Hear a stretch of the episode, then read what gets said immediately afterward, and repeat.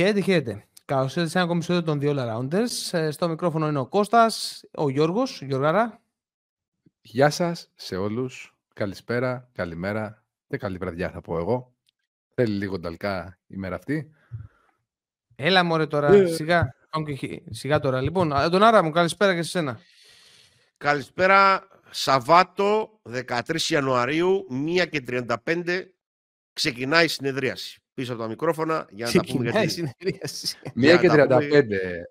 1:35. Ώρα Greenwich πόσο? Όχι, απλώς θέλω να λέμε πότε γράφουμε, για να μην υπάρχουν μπερδεύματα. Πίσω από τα μικρόφωνα τα λέμε και μας ακούτε. Μετά από λίγο καιρό θα πρέπει να βάζουμε, να πετάγονται και ένα calendar πίσω από την πλάτη μας, να φαίνεται. Δηλαδή το βλέπω, να το ακούνε, να το ξαναλέμε, πώς το λένε, το επόμενο. Από όλα δηλαδή που πρέπει να προσθέσουμε, δηλαδή εμείς, εσύ το calendar, δηλαδή πήγες δηλαδή. Εντάξει, βέβαια, είπα calendar. Λοιπόν, για να συγκεντρωθούμε, κυρίες και κύριοι των The All Arounders, Κυριακή. Την Κυριακή 14 του μήνα. Α, μπράβο, πες το, ναι, μπράβο, ρίχτω. Αύριο δηλαδή. 14 του μήνα, αύριο δηλαδή, όσα αύριο, ή σήμερα να το ακούτε Κυριακή πρωί, μπείτε 7 μετά τις 7.30 τέλος πάντων. Τι ώρα θα το κάνουμε, παιδιά, τι ώρα θέλετε? Μετά τις 7.30 εκεί να μαζευτούμε γιατί και μπάλα πριν. Μετά τις 7.30. Μην έχετε άγχος, είστε χαλαροί, θα έχει και μπάλα πριν να δείτε λίγο ποδόσφαιρο, να ξεχαρμανιάσετε. Θα μπούμε να κάνουμε το live μας στο YouTube. Θα σας περιμένουμε όλους και όλες εκεί να συζητήσουμε για το μπάσκετ, τη EuroLeague, NBA, τα πάντα.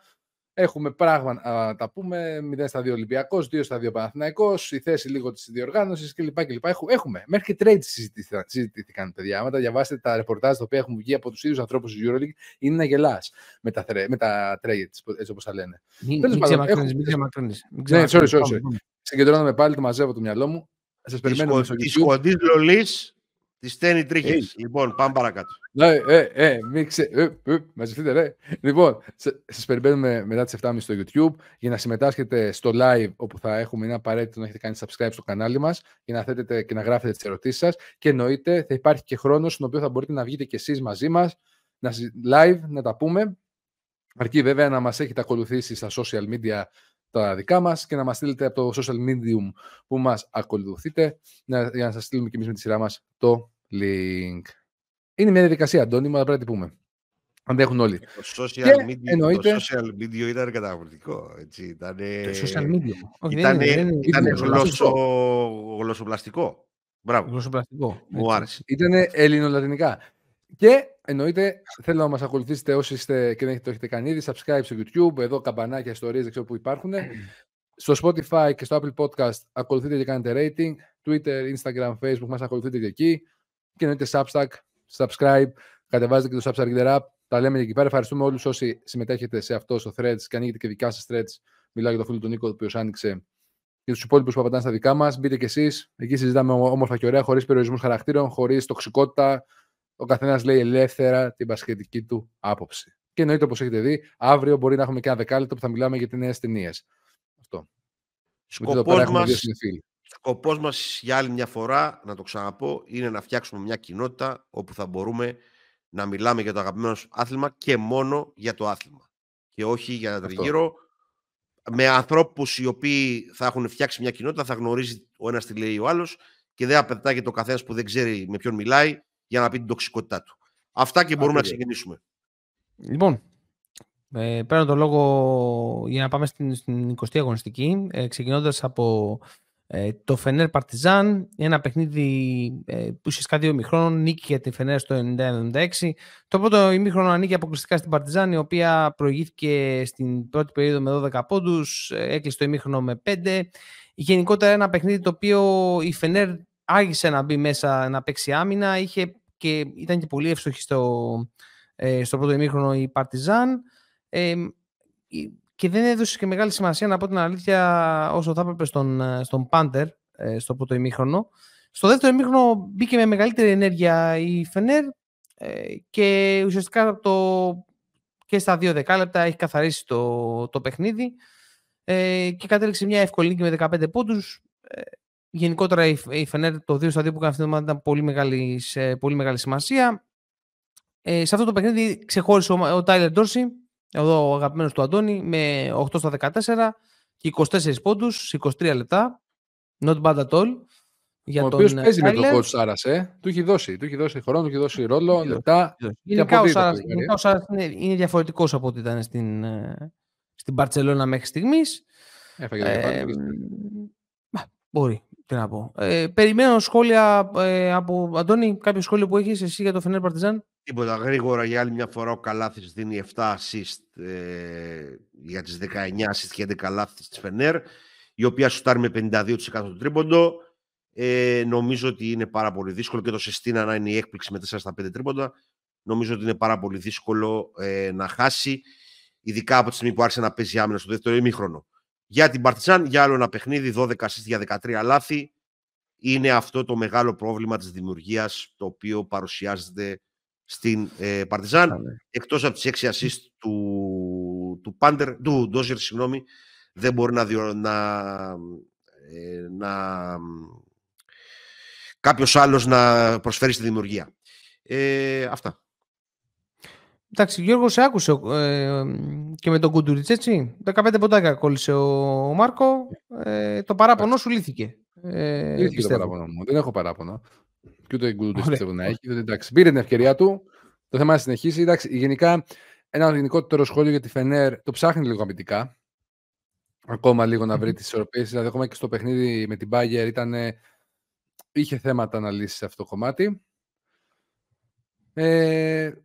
Δεν πιστεύω ότι θα κάνει πικ αυτή η ομάδα. Δηλαδή, όσο περνάει ο καιρός, είναι ο ορισμός θα γίνεται πιστεύω καλύτερη. Θα μαθαίνει ο Σάρας στην ομάδα, έχει τα υλικά να το δουλέψει.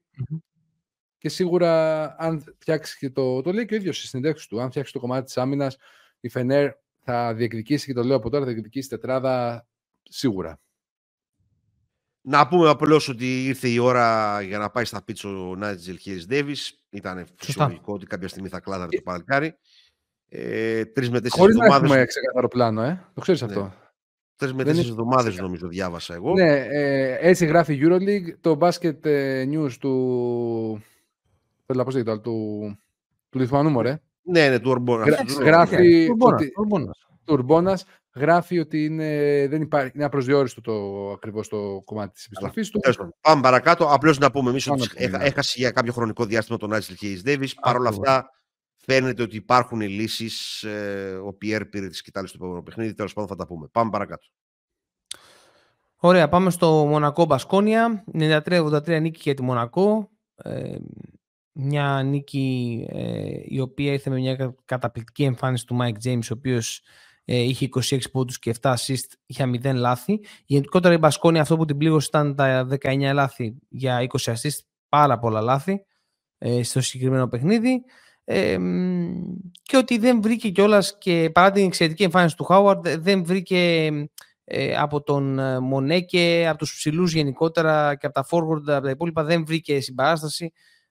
Πάλευε μόνος του ο Χάουαρντ, ο οποίος ήταν και καλός, δηλαδή ήταν εύστοχος δηλαδή, για τα δεδομένα του. 11 στα 19 είχε ο άνθρωπος και 6 βολές, δηλαδή okay, σε 29 λεπτά σχεδόν. Μια πολύ σημαντική νίκη για τη Μονακό, το οποίο το πήρε ουσιαστικά στην τρίτη περίοδο. Είναι εκεί πέρα που καθαρίζεται, το παίρνει προβάδισμα και μετά έκανε μια συντήρηση στην τέταρτη. Κύριοι, Γιώργο, κάποιο σχόλιο? Εντάξει, συγκεκριμένο σχόλιο δεν έχω να πω. Ήταν μια νίκη που έπρεπε να πάρει Μονακό μετά από κάποια αποτελέσματα την προηγούμενη εβδομάδα και με την αποχή του Ολυμπιακό. Εντάξει, είναι ένα παιχνίδι το οποίο το έφερε στο ρυθμό της, πήγε πολύ ψηλά το σκορ και παίζοντας το μπάσκετ της ουσιαστικά και κλειδώνοντας κάποιους παίκτες στην Μπασκόνια, κατάφερε να πάρει την νίκη. Γενικά εξαρτάται πάρα πολύ από τον Mike James Μονακό. Αναζητά τις ισορροπίες της στην περιφέρεια. Το είδαμε και στο επόμενο παιχνίδι με τον Παναθηναϊκό αυτό. Γενικά. Εντάξει, δεν πιστεύω ότι θα πάει τετράδα. Να σε βοηθήσω, Αντώνη, σε βλέπω λίγο ζορίζεσαι. Θέλω να σε βοηθήσω, Αντώνη. Ζορίζομαι διότι δεν έχω, θέλω, ξέρεις, με έχει κολλήσει λίγο Μονακό. Αυτό είναι, δεν μπορώ να εκφράσω τον προβληματισμό μου. Νομίζω ότι έχει έρθει ο κορεσμός του κότσου Μπράντοβιτς σε σχέση με το τι μπορεί να κάνει με αυτό το ρόστερ. Το λέω εδώ και κάποιο καιρό. Τα 0 λεπτά χρόνο συμμετοχής του Χολ, ο Λόιτ που παίζει 21 λεπτά μετά από αποχή πάρα πολύ μεγάλο χρονικό διαστήματος. Η αιμονή να παίζει ο Γκέμπα Walker, ενώ στην άμυνα είναι ανύπαρκτος. δεν έχουμε βρει τι θα κάνουμε με τα forward μας. Ο Κορνελής σου ανοίγει το γήπεδο και τον βάζεις μόνο 5 λεπτά. Δεν καταλαβαίνω τι κάνει ο κότσου Μπράντοβιτς, ειλικρινά. Νομίζω ότι έχει κολλήσει στο μυαλό του σε πράγματα. Κάτι μου θυμίζει αυτό. Από εκεί και πέρα στο συγκεκριμένο παιχνίδι, όντως είναι εξαιρετικός ο Μάικ Τζέιμς. Δεν μπορείς να στηρίζεις όμως μόνο σε αυτό. Και από την άλλη μεριά, για τους Βάσκους, να πούμε ότι ο Σεντερκέσκης παραμένει μια σημαντική βοήθεια. Οι 11 ασίστ του Μακιντάιρ δείχνουν ότι βρήκανε ένα παιδί που τουλάχιστον δημιουργικά μπορεί να δώσει αρκετά πράγματα και είναι και καλός αμυντικός. Η επίθεσή του έχει τα πάνω τους και τα κάτω τους, αλλά είναι φυσιολογικό. Στα μάτς τα οποία δεν μπορούν να πάρουν πράγματα από το Μονέκε, έχουν σοβαρά προβλήματα στην επίθεση. Αυτά. Οκ. Πάμε τώρα στο Bayern Real. 71-92 νίκη για την Real. Εντάξει. Το πρόβλημα δημιουργίας που έχει η Bayern εδώ πέρα παρουσιάστηκε ακόμη περισσότερο. Ουσιαστικά από τα γκάρ της, από τον Φρανσίσκο, τον Έντουαρτς και τον Πολμάρο, πήγε συνολικά μόλις 6 assist. 6 assist για 7 λάθη. Και συνολικά είχε 18 λάθη στον αγώνα. Πρόβλημα λοιπόν δημιουργίας εδώ πέρα. Απ' την άλλη, η Real παρά τα 14 λάθη που είχε στον αγώνα, ήταν φοβερά ευστοχή, όπως είναι γενικότερα η Real, με 13 στα 26 τρίποντα. Έπαιξε ένα δίλεπτο και ο Γκονζάλες ο μικρός και πήρε και 16 λεπτά ο Αλοθέν. Συντήρηση κάναμε, δεν έπαιξε πολύ, δηλαδή τα λεπτά των βασικών παιχτών τα κράτησε σε νορμάλ επίπεδα ο coach Ματέο. Και η Real συνεχίζει την παρέλασή της στη regular season, ανενόχλητη. Οι υπόλοιποι σφάζονται και η Real συνεχίζει. Δεν ξέρω αν έχετε να πείτε κάτι παραπάνω. Γιώργο, έχεις κάτι εσύ να προσθέσεις? Ο Αντώνης βλέπω ότι είναι οκ. Όχι, δεν έχω. Μπορούμε να προχωρήσουμε. Νομίζω εντάξει. Ωραία. Πάμε στο Μιλάνο Άλμπα λοιπόν. Ένα ακόμη έτσι υπεραγώνας. 82-76 νίκη για το Μιλάνο. Συνεχίστηκαν οι καλές εμφανίσεις των Ιταλών, του Μπορτολάνη, του Μέλη και του Φλακαντόρη. Αρχίζουν και γίνονται οι σταθερές. Δίπλα τους κόλλησε και ο Νέιπερ και ο Χολ με 13 και 14 πόντους αντίστοιχα. Λίγα λάθη αυτή τη φορά. Περιοριστήκαμε στα λάθη. Βέβαια, εντάξει, είναι και ο αντίπαλος τίτλος που δεν σου βάζει κάποια τρομερή πίεση για να κάνεις λάθη. Αυτά, δεν έχω κάτι να προσθέσω τώρα για αυτό το παιχνίδι και νομίζω και πολλά είπα. Καλές εμφανίσεις για τον Brown, Sterling Brown και για τον Πρότσιντα. Κάτι για την αγαπημένη σου Άλμπα εκεί, σύνδεσμος φιλάθλου Άλμπα, Γιώργο Παγκαλόπουλε. Το παλέψαμε, αλλά δεν μας έκατσε. Το παλέψαμε γενναία, σωστό. Αυτό. Το παλέψαμε γενναία. Αυτό είναι μια πολύ ωραία. Together we fight, united we fall, ας πούμε. Είμαστε εντάξει, το παλέψαμε. Θέλαμε να κάνουμε το διπλό στο Μιλάνο, την άλωση, αλλά... Το Μιλάνο, ναι, το οποίο θα μπορούσε να κεφαλαιοποιήσει καλύτερα αυτή την εβδομάδα, αλλά εντάξει, είναι το Μιλάνο, δεν χρειάζεται να πούμε πολλά. Καθαρά Δευτέρα έχει 18 Μαρτίου, αλλά μάλλον θα έρθει 15 Γενάρη. Καλό, αυτό ήταν ωραίο. Βαλένθια Ζαλγκίρις, 79-84 νίκη για τη Ζαλγκίρις. Boom. Ποτέ αυτή η ομάδα είναι να σου λέει ότι εγώ κοίτα να δεις. Δεν παίζει ποτέ να μπω οχτάδα, δεν χρειάζεται. Άστο. Εντάξει. Και μάλιστα με μια μίνι ανατροπή στην τέταρτη περίοδο ουσιαστικά. Η Βαλένθια, η οποία πλήρωσε πάλι σε ένα ακόμη παιχνίδι την πολύ χαμηλή της αστοχία από τα 6,75, συνολικά 5 στα 17. Και τα πολλά της λάθη, δηλαδή και σε σχέση με την assist, δηλαδή 15 assist για 16 λάθη. Η Ζαλγκίρις απ' την άλλη, λίγο που την είδα και στο μάτς με την Μπαρτσελώνα, γιατί το συγκεκριμένο, να είμαι ειλικρινής, το παρακολούθησα προς το τέλος, έχουν αρχίσει και μπαίνουν κάποια βασικά πράγματα στο πώς να κυκλοφορεί καλύτερη η μπάλα. Έχουν γυρίσει και επιμένουμε περισσότερο στον Ουλανόβας σε κάποια πράγματα. Έχει γυρίσει και ο Μάνεκ που δίνει κάποιες λύσεις παραπάνω. Θεωρώ ότι το βασικό στοιχείο στο οποίο κερδίζει το παιχνίδι η Ζαλγκίρις είναι το πόσο κακή ήταν η Βαλένθια από το τρίποντο και πόσο σε κακή μέρα βρέθηκε. Και φυσικά, εντάξει, το ότι ο Τζελέγκε δεν ήταν και στην καλύτερη του μέρα παραγωγικά. Περιμένω να μου πείτε κι εσείς κάποια γνώμη για το παιχνίδι. Αυτό, γιατί... Πολύ κακή εβδομάδα. Πολύ κακή εβδομάδα για τη Βαλένθια. Ειδικά αυτή η ήττα είναι πολύ πολύ κακή. Ναι. Δεν μπόρεσε να δώσει βολική βέβαια για κάποιους άλλους. Να τα λέμε όλα. Δεν μπόρεσε να βρεις λύσεις πλήν του Τζόνς και του Ντέβις. Ο πάγκος αναζητείται. Και από την άλλη μεριά είχαμε το 6-9 τρίποντα του Evans, το οποίο ήταν καθοριστικός πακίγος 4 πόντους, το οποίο ήταν καθοριστικός παράγοντας. Πήρε και από το 4-5 άλλους 23 πόντους τον Σμιτς και τον Μπεϊρούτης. Και ο Βιλανόβας του έδωσε 14 πόντους που είναι πολύ σημαντικοί. Δύο ομάδες οι οποίες είναι πολύ κακές δημιουργικά. Η μία έκανε 16 λάθος Αλγύρης και η άλλη 16. Και δύο αρνητικοί στο ratio των assist λαθών. Ένα μάτς το οποίο δεν ήταν τίποτα το σπουδαίο για να το παρακολουθήσεις. Νομίζω περισσότερο κρίθηκε ότι ορισμένες φορές και ο Μουμπρού κολλάμε με τα rotation, δεν αξιοποιούμε κάποιους παίχτες περισσότερο από ό,τι πρέπει, και αυτό έχει πολύ μεγάλη επίδραση στο, γιατί δεν είναι και πολλοί αυτοί οι οποίοι μπορούν να σου δώσουν πράγματα. Όπως έχουμε πει και άλλες φορές, ότι η απουσία του Κλαβέρ σε αυτή την ομάδα που δεν έχει αντίστοιχο παίχτη είναι πολύ σημαντική. Αυτά. Έτσι. Γιώργη. Εγώ θα προσθέσω κάτι άλλο, με καλύψατε πλήρως. Ίσως να έχεις προσθέσεις όμως το επόμενο που είναι το Βιλερμπάν Ερυθρός. Που όπως είχαμε πει και στο μάτς, είχαμε πει και πριν το preview, ότι αν είσαι συγκεντρωμένος και παίξεις καλή άμυνα στη Βιλερμπάν δεν θα έχεις πρόβλημα. Αν τους αφήσεις να κάνουν τα γούστα τους. Ούτε κακή άμυνα. Δεν έπαιξες άμυνα. Ναι. Άμα έβλεπε κάποιος και το παιχνίδι, ήταν φιλικό παιχνίδι. Πάνω κάτω. Πηγαίναμε πάνω κάτω συνέχεια. 20 πόντους σε κάθε δεκάλεπτο. Ναι. Για τον Ερυθρό θεωρώ ότι πληρώνει σε μεγάλο βαθμό ότι ακριβώς αυτό, δεν έπαιξε άμυνα. Οι παίκτες που έχουμε επικεντρώθηκε πάρα πολύ στο να πάρει την παραγωγή από τα γκάρ του, από τον Ντεσάντος, από τον Νέντοβιτς, ειδικά στον Νέντοβιτς, εστίασε πάρα πολύ. Άφησε εκτός παιχνιδιού τους υπόλοιπους παίκτες, δηλαδή δεν έπαιξε τόσο πολύ με τους ψηλούς του, ώστε να φτύρει σιγά σιγά από μέσα τη Βιλερμπάν. Και μετά αμυντικά, δηλαδή, και μόνο που ο Πάρες Λίσου είχε βάλει 23 πόντους, νομίζω ότι και δώσει και 7 assist, νομίζω ότι είναι αρκετό για να καταλήξεις στο μάτς. Ο Λοβέρν επίσης ο Λοβέρν έχει βάλει επίσης 17 πόντους. Ναι, πολύ κρίμα για τον Ερυθρό, γιατί ακολούθησε μια νίκη μέσα στο Μιλάνο που αν ήταν με ένα 2-2 θα είχε βάλει από κάτω του αρκετούς και θα είχε και ελπίδες ακόμη περισσότερες για να κυνηγήσει το play-in ίσως.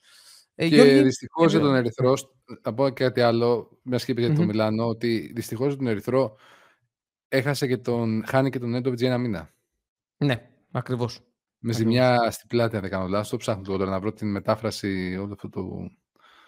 Σε ένα μάτσο το οποίο δεν έπαιξε ο Μίτροβιτς. Εντάξει, δεν υπάρχουν πολλές δικαιολογίες όταν τρώσει 100 πόντους από τη Βιλερμπάν. Σημαίνει ότι έχεις κάνει πολλά λάθη. Και να πω ότι ο Πάρις Λι είναι ένας ακόμα γκάρτ που θα έπαιρνα αντί του Γκος. Ευχαριστώ. Καλά, εσύ θα παίρνεις οποιονδήποτε αντί του Γκος τώρα, δεν είναι κριτήριο. Πραγματικά, δηλαδή. Λοιπόν, κύριοι, πάμε να κλείσουμε λίγο τα πρώτα παιχνίδια και να πάμε μετά να συζητήσουμε για το μάτι στη Βαρκελόνη και το μάτι στο Άκα του Παναθηναϊκού. Μερική ρίξη στους Κυλιακούς έπαθε ο Νέντοβιτς. Αυτό είναι σοβαρό. Εντάξει, τώρα ο Νέντοβιτς είναι ευαίσθητος στους τραυματισμούς, το ξέρουμε. Παρακάτω. Περαστικά στο παλικάρι. Λοιπόν, Μακάμπι Βίρτους 75-78, νίκη για τη Μακάμπι. Να πω για ένα γενικό σχόλιο ότι η Βίρτους σε δύο μάτς με αντιπάλους που διεκδικούν την εξάδα είτε τα play-in, τέλος πάντων, αποδείχθηκε ότι αρχίζουμε βασικά είναι δύο πράγματα. Είτε κάνουμε κοιλιά, δηλαδή μπαίνουμε σε μια περίοδο που λογικά είναι να πέσουμε, είτε δεν ήμασταν τόσο ψηλά. Ίσως ας πούμε ότι κάνουμε μια κοιλιά. Γιατί? Είναι ένα μάτς το οποίο έχουμε μια αναλογία τριπόντων διπόντων, η οποία είναι πάρα πολύ ακραία, δηλαδή έχουμε 33 δίποντα για 31 τρίποντα. Κάνουμε πολλά λάθη, κάνουμε 14 λάθη για 19 assist και επιμένουμε πολύ γύρω από τον Μπελινέλη, ο οποίος έχει πάρει, δηλαδή, πολύ, έχει πάρει πάρα πολλές προσπάθειες και επίσης φαίνεται όταν ο Χάκετ δεν είναι τόσο καλά, πως ο Παϊόλα, δηλαδή, που είναι πίσω του ουσιαστικά σαν γκάρτ, δεν μπορεί να τρέξει το ίδιο την ομάδα. Και αυτό δημιουργεί διάφορα θέματα. Επίσης εμφανίστηκαν τα στοιχεία αυτά που είχαμε πει με τον Αμπάς, να κάθεται στις γωνίες και να περιμένει την μπάλα. Προβλήματα δηλαδή που φαινόντουσαν, αλλά εκτέθηκαν πάρα πολύ και με τη Μακάμπι προκειμένου. Η Μακάμπι απ' την άλλη πήρε μια πάρα πολύ σημαντική νίκη εντός έδρας απέναντι στη Βίρτους. Καθαρίζει ουσιαστικά το παιχνίδι στο δεύτερο ημίχρονο και με μια εξαιρετική εμφάνιση του Baldwin με 22 πόντους και 8 assist, και δίπλα του ήταν συνήθισαν πάρα πολύ ο Ντι Μπαρτολομέο με 16 πόντους. Και αυτό είναι το ρεζούμε του παιχνιδιού. Μια Μακάμπι που και αυτή εξαρτάται πολύ από το πώς θα πάμε στο τρίποντο. Πράγμα που φάνηκε και με την Παρτιζάν. Αντώνη, γελάς, πες μου. Δεν ανέφερα το Ριβέρο, τι δεν έκανα, πες μου. Ο Web. Γελάω γιατί θα έπαιρνα και τον Μπαρτολομέο αντί για τον Κώστα. Λοιπόν. Καμάν, ρε φίλε, εντάξει. Γίνεσαι, είσαι κακεντρεχής. Είμαι κακεντρεχής. Με το συγκαμμένο είμαι κακεντρεχής. Λοιπόν. Πάμε παρακάτω. Νομίζω ότι ήσουν to the point για το θέμα του Hackett και για το θέμα της υπερβολικής χρήσης του Μπελινέλη, που όμως είναι μια λύση ανάγκης όταν δεν μπαίνουν οι μπάλα στο πλεκτό, έτσι. Ναι, γιατί ναι. Το παιδί δεν έχει παίξει άσχημα, αλλά ξέρουμε ότι είναι μεγάλη τρύπα στη τέτοια. Ότι δέχεσαι 38 πόντους από το δίδυμο Baldwin του Μπαρτολομέο δείχνει το πρόβλημα στην περιφερειακή σου άμυνα. Σε μια βραδιά που ο μόνος ψηλός που μπόρεσε κάτι να κάνει από την Μακάμπι ήταν ο Σόρκιν. Ότι κάνει μόνο 9 λάθη είναι αυτό το οποίο είναι το καθοριστικό στο παιχνίδι αυτό. Οι άλλοι σουτάραν και 7 στις 15 βολές η Virtus. Αυτό είναι εντυπωσιακό. Με το Σεγγίλια να σουτάρει 3 στις 7. Λοιπόν, νομίζω ότι η Μακάμπι συνεχίζει το τρενάκι του τρόμου από παιχνίδι σε παιχνίδι, από καλές εμφανίσεις σε κακές και τούμπαλιν. Για την Virtus θέλω να δω αν η χρησιμοποίηση του Zizic έχει τόσο καταστροφικές αμυντικές συνέπειες όσες φαντάζομαι. Να το δω λίγο πιο επισταμμένα. Αυτά. Γιώργο, κάποιο σχόλιο? Τίποτα, να πούμε για την πιο ταλαντούχα EuroLeague των εποχών, ότι ο 38χρονος Μπελινέλη κάνει πάρτι. Αυτή είναι η αλήθεια. Εντάξει, αυτό είναι... Έχουμε μπερδέψει την ανταγωνιστικότητα με το ταλέντο. Μπράβο. Με την ποιότητα βασικά.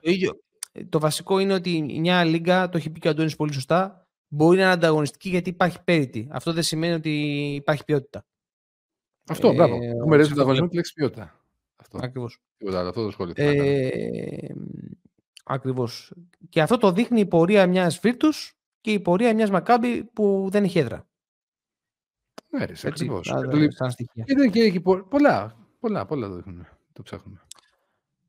Anyway, σε κάθε περίπτωση φτάσατε εδώ. Τώρα αναμένετε να ακούσετε για τους αιωνίους. Αύριο όμως πρέπει να έρθετε στο live. Να έρθετε στο live για να τα πούμε από εκεί πέρα. Σε ένα πιο έτσι, χαλαρό και ωραίο στυλ, να τα πούμε, να εκφράσετε τις απόψεις σας, να βγείτε με το ονοματεπώνυμό σας, με τη φατσούλα σας αν θέλετε, να μιλήσουμε. Με το όνομά σας, παιδιά. Απλά δεν μπορούμε το μπακαρό. Ναι, δεν μπορούμε να λέει Κίτσος 25. Γιατί από την ανωνυμία κρύβεται ένα μεγάλο πρόβλημα κακών συμπεριφορών. Για να είμαστε ξεκάθαροι το τι λέμε ως podcast. Πίσω από την ανωνυμία κρύβεται ένα τεράστιο... Γιατί δεν υπάρχει συνέπεια σε αυτά που λες και γράφεις. Λοιπόν, και επειδή εμείς εδώ είμαστε και λίγο τύποι οι οποίοι βγάζουμε το όνομά μας το τι λέμε, θέλουμε και με τους συνομιλητές μας να κάνουν το ίδιο πράγμα. Δεν είναι υποχρεωμένο, όποιος θέλει, βέβαια, έτσι. Όποιος θέλει. Εννοείται. Δεν βάζουμε μαχαίρι στο λαιμό. Και έτσι, λοιπόν, θα πάμε τώρα στο τέλος της αγωνιστικής αυτής, που ξεκινώντας το Παναθηναϊκό στους ΕΦΕΣ, νίκη για τον Παναθηναϊκό 83-76. Σε ένα μάτι θα πω που θα μπορούσε ο Παναθηναϊκός να το καθαρίσει λίγο πιο εύκολα. Δυσκολεύτηκε δηλαδή χωρίς.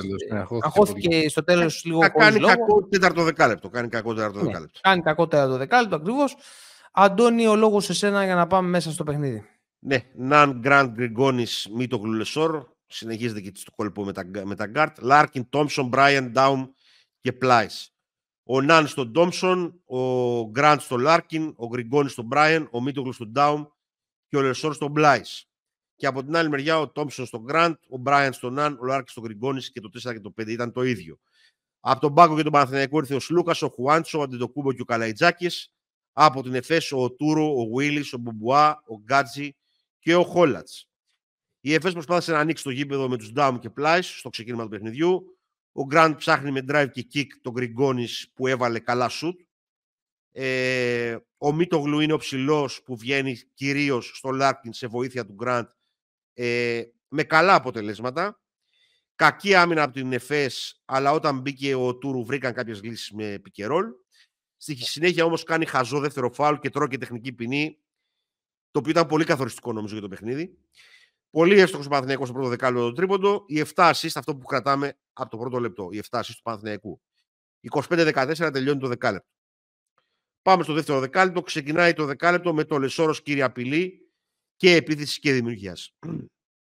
Σχήμα με Σλούκα Ναν Γκραντ που είναι η λύση του προς το παρόν λύση του Αταμάνου όταν δεν παίζει ο Γκριγκόνης. Στη μέση του δεκαλέπτου παρουσιάζεται πρόβλημα με το επιθετικό rebound της ΕΦΕΣ και πόντους από αυτό. Ένα ακόμα πρόβλημα που παρουσιάστηκε ήταν ότι αργούσαν οι παίχτες των Μπλάις και Γουίλις να κάνουν επαναφορά μετά τη βοήθεια, με αποτέλεσμα back-to-back τρίποτα. Κάποιες αμυντικές λεπτομέρειες και το αμυντικό rebound δεν άφησε τον Παναθηναϊκό να ξεφύγει παραπάνω, αλλά και το συν 16 το παίρνει μια χαρά. 51-35. Συνεχίζει να είναι πολύ εύστοχος στο τρίποντο. Στο τρίτο δεκάλεπτο ο Παναθηναϊκός παθαίνει από τα γνωστά του blackout για ένα πεντάλεπτο με πολύ τρίποντο, πολύ τρίπλα και χωρίς να περνάει η μπάλα στο Λεσόρο. Ταυτόχρονα μπήκε Τεμπέλικα στην άμυνα, χωρίς ένταση και έδινε και πολύ εύκολα φάουλ. Λόγω όλων αυτών η διαφορά μειώθηκε στους 8 πόντους. Η ΕΦΕΣ έχει καταφέρει με παγίδο στο Σλούκα να μειώσει πολύ το ρυθμό και να τον πηγαίνει συνολικά την ομάδα βαθιά στο 24. Και πάλι πρόβλημα από το αμυντικό rebound, πράγμα που έχει φέρει συνολικά μέχρι το τρίτο δεκάλεπτο 14 πόντους δεύτερης ευκαιρίας στην ΕΦΕΣ. Προσπάθησε ο Τσάν με ένα 5-out και τον Willis με τον Μπλάις ή τον Dime με τον Willis να βρει χώρους, χωρίς να τον τιμωρήσει όπως έπρεπε ο Παναθηναϊκός. Και μειώνει τη διαφορά στο 68-57. Με δημιουργό τον Ναν μετά από πικερόλ και φίνισε τον Αντετοκούμπο, δίνει κάποιους συνεχόμενους πόντους στον Παναθηναϊκό. Στην άμυνα το συνεχιζόμενο 5-out της ΕΦΕΣ τον δυσκολεύει. Κακές επιθέσεις στο τελευταίο πεντάλεπτο και από τους δύο, αλλά ο Γκραντ βάζει 2 κρίσιμα καλάθια και δίνει την νίκη στον Παναθηναϊκό. Συνολικά, ο Παναθηναϊκός δίνει 23 assist για 11 καλάθι, ένας εξαιρετικός αριθμός.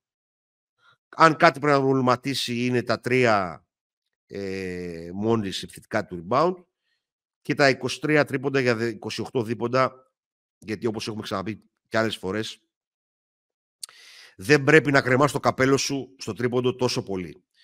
Ένα παιχνίδι το οποίο έχει 7 στα 9 τρίποντα ο Γκριγκόνης σε μια χρονιά που πραγματικά είναι πάρα πολύ καλός.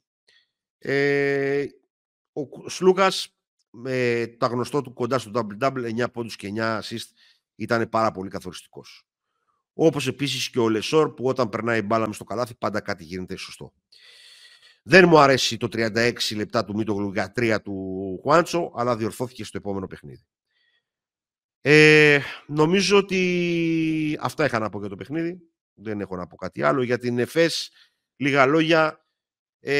Ο Μπουμπουά τους βοήθησε πολύ στο τέταρτο δεκάλεπτο, αλλά από εκεί πέρα και αυτοί για 34 τρίποτα, για 31 δίποντα δεν βρήκανε λύσεις μες στο καλάθι καθόλου, ειδικά από την ώρα που χρεώθηκε με φάουλ ο Τούρου. Δεν είχαν αποδείξει ναι.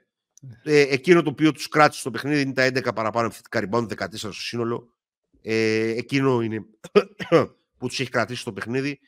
Παρ' όλα αυτά ο Παναθηναϊκός καταφέρει να κρατήσει τον Λάρκ σε 33 λεπτά στους 9 πόντους και τις 3 assist. Αν κάτι μου άρεσε από την ΕΦΕΣ ήταν ο Ελάιζα Μπράιαντ, ο οποίος συνολικά είναι ένας παίκτης που μου αρέσει πάρα πολύ. Είναι ένα παιδί το οποίο μπορεί... Connector. Ναι, connector, μπορεί να παίξει το 2, μπορεί να παίξει το 3, 12 πόντους, με 5 στα 8 δίποντα, 8 rebound και 4 assist, 2 κλεψίματα, 0 λάθη. Αυτά. Η απουσία εγώ θα πω του... και το Πλάις. Sorry. Και ναι, ο Πλάις δείχνει ότι μετά το τραυματισμό του έλειπε το παιδί ένα μήνα και έχει επιστρέψει. Ο Πλάις απλώς είναι πολύ καλός στην επίθεση, αλλά είναι one-way παίχτης. Ό,τι βάζει στην επίθεση το τρώει ουσιαστικά στην άμυνα. Την επίλυση πλέον δεν είναι και παίρνουμε και πολλές προσπάθειες, δεν είμαστε και ακόμη. Τέλος πάντων, τα φάουλ του Οτούρου και η απουσία ναι. του παιδιού του άλλου του ψηλού του ήταν εκτός. Του Τάρικ Τζόνς. Μπράβο. Ήταν πολύ καθοριστικός παράγοντας για την. Ο οποίος έπαιξε, να πούμε έτσι. Έπαιξε το επόμενο. Ναι. Σημαντική είναι και το Παναθηναϊκό, παρόλο που δυσκολεύτηκε παραπάνω από ό,τι έπρεπε. Αυτά, παιδιά. Hats off στον Κώστα Σλούκα με 9 πόντους και 9 σύστημα με 0 λάθη. Το κάνω. Εσύ δεν έβγαλες το καπέλο. Δεν έβγαλα καπέλο, εγώ έβγαλα καπέλο.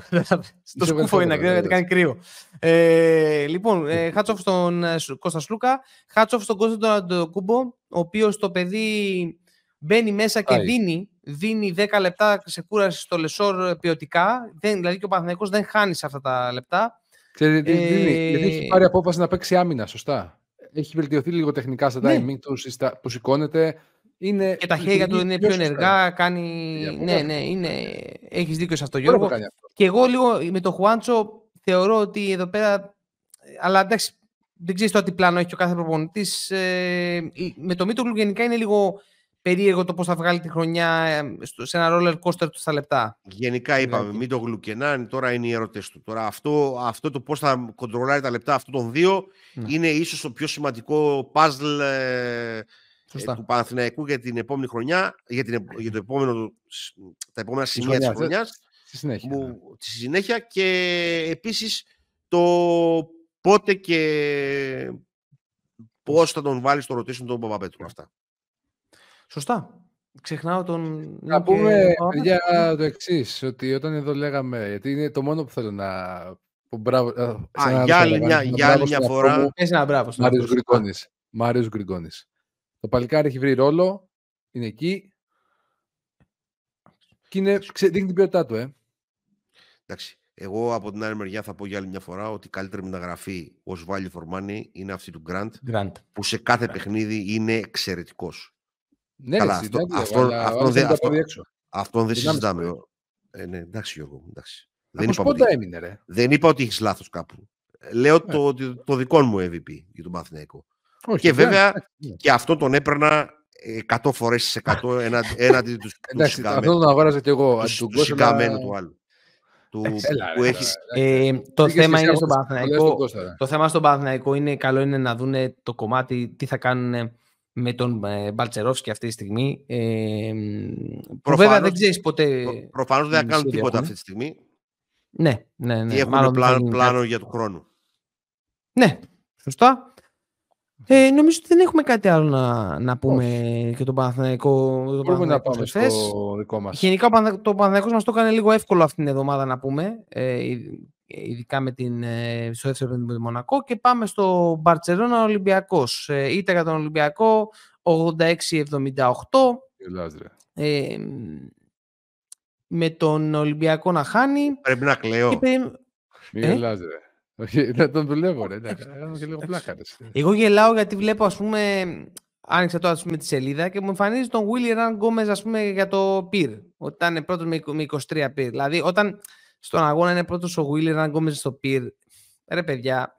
Κάτι αμυντικά έχεις λάθος. Τα πούμε. Είναι κακός δείκτης στο πυρ. Τέλος πάντων.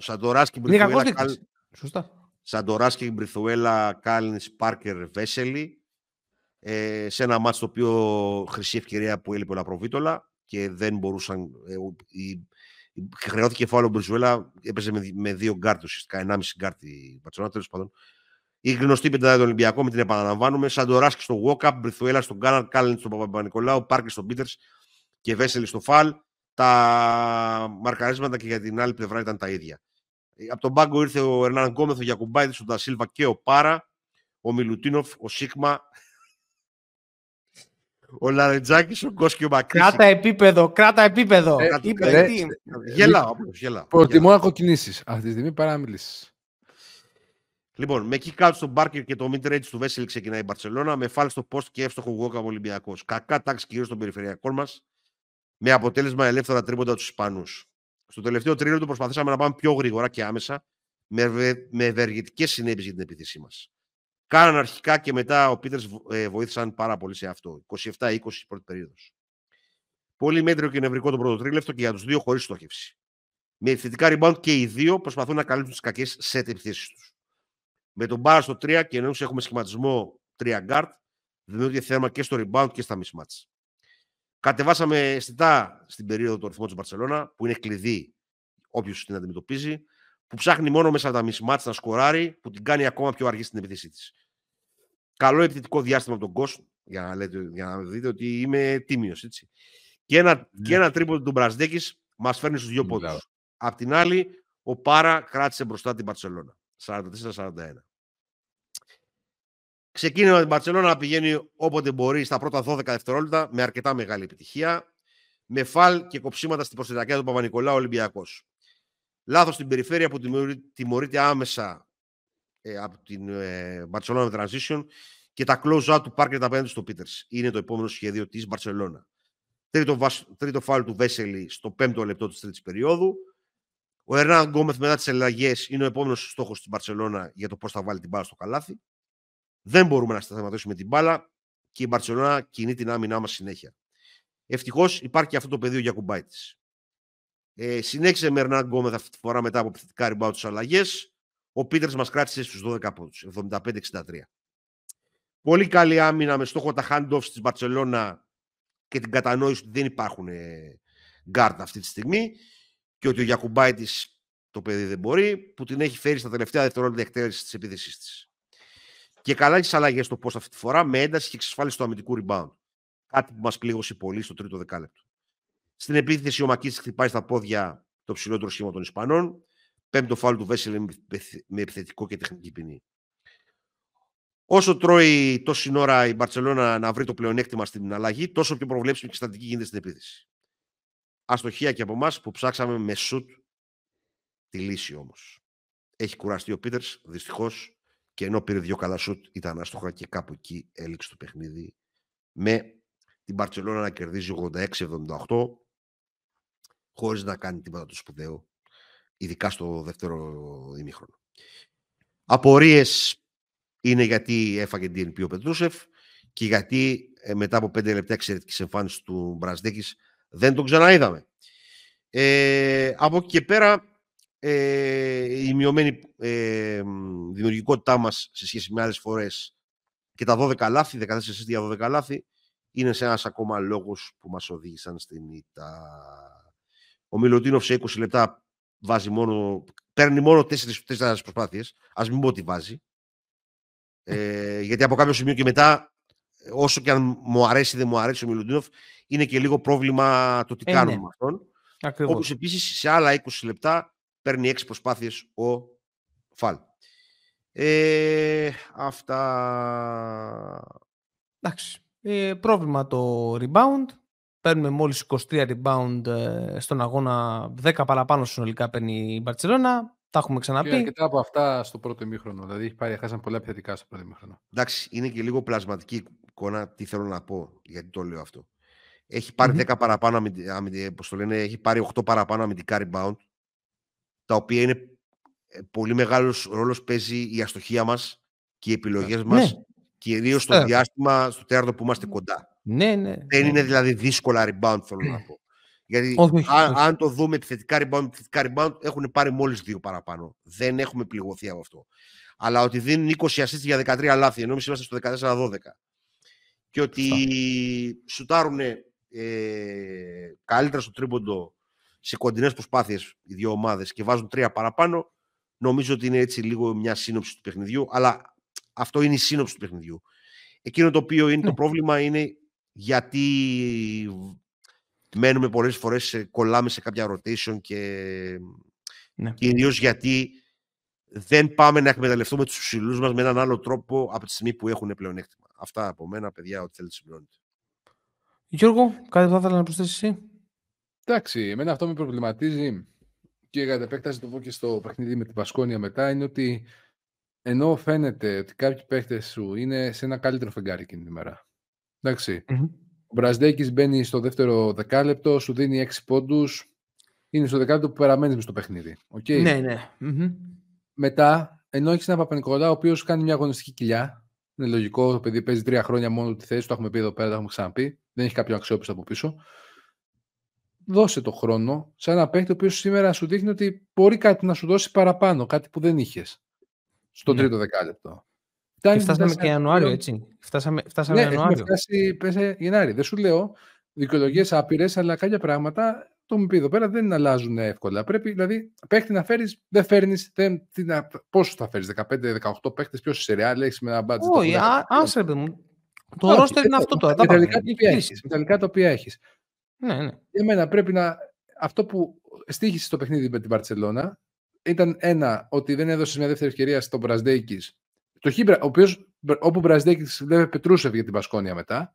Ένα παίκτη ο οποίος τραβάει και απλά τυχαίνει αυτός ο παίκτης να είναι στο μυαλό σου στο τέταρτο δεκάλεπτο λεπτό να μπει και όχι στο τρίτο, σαν συνέχεια του δεύτερου που κάνει καλά.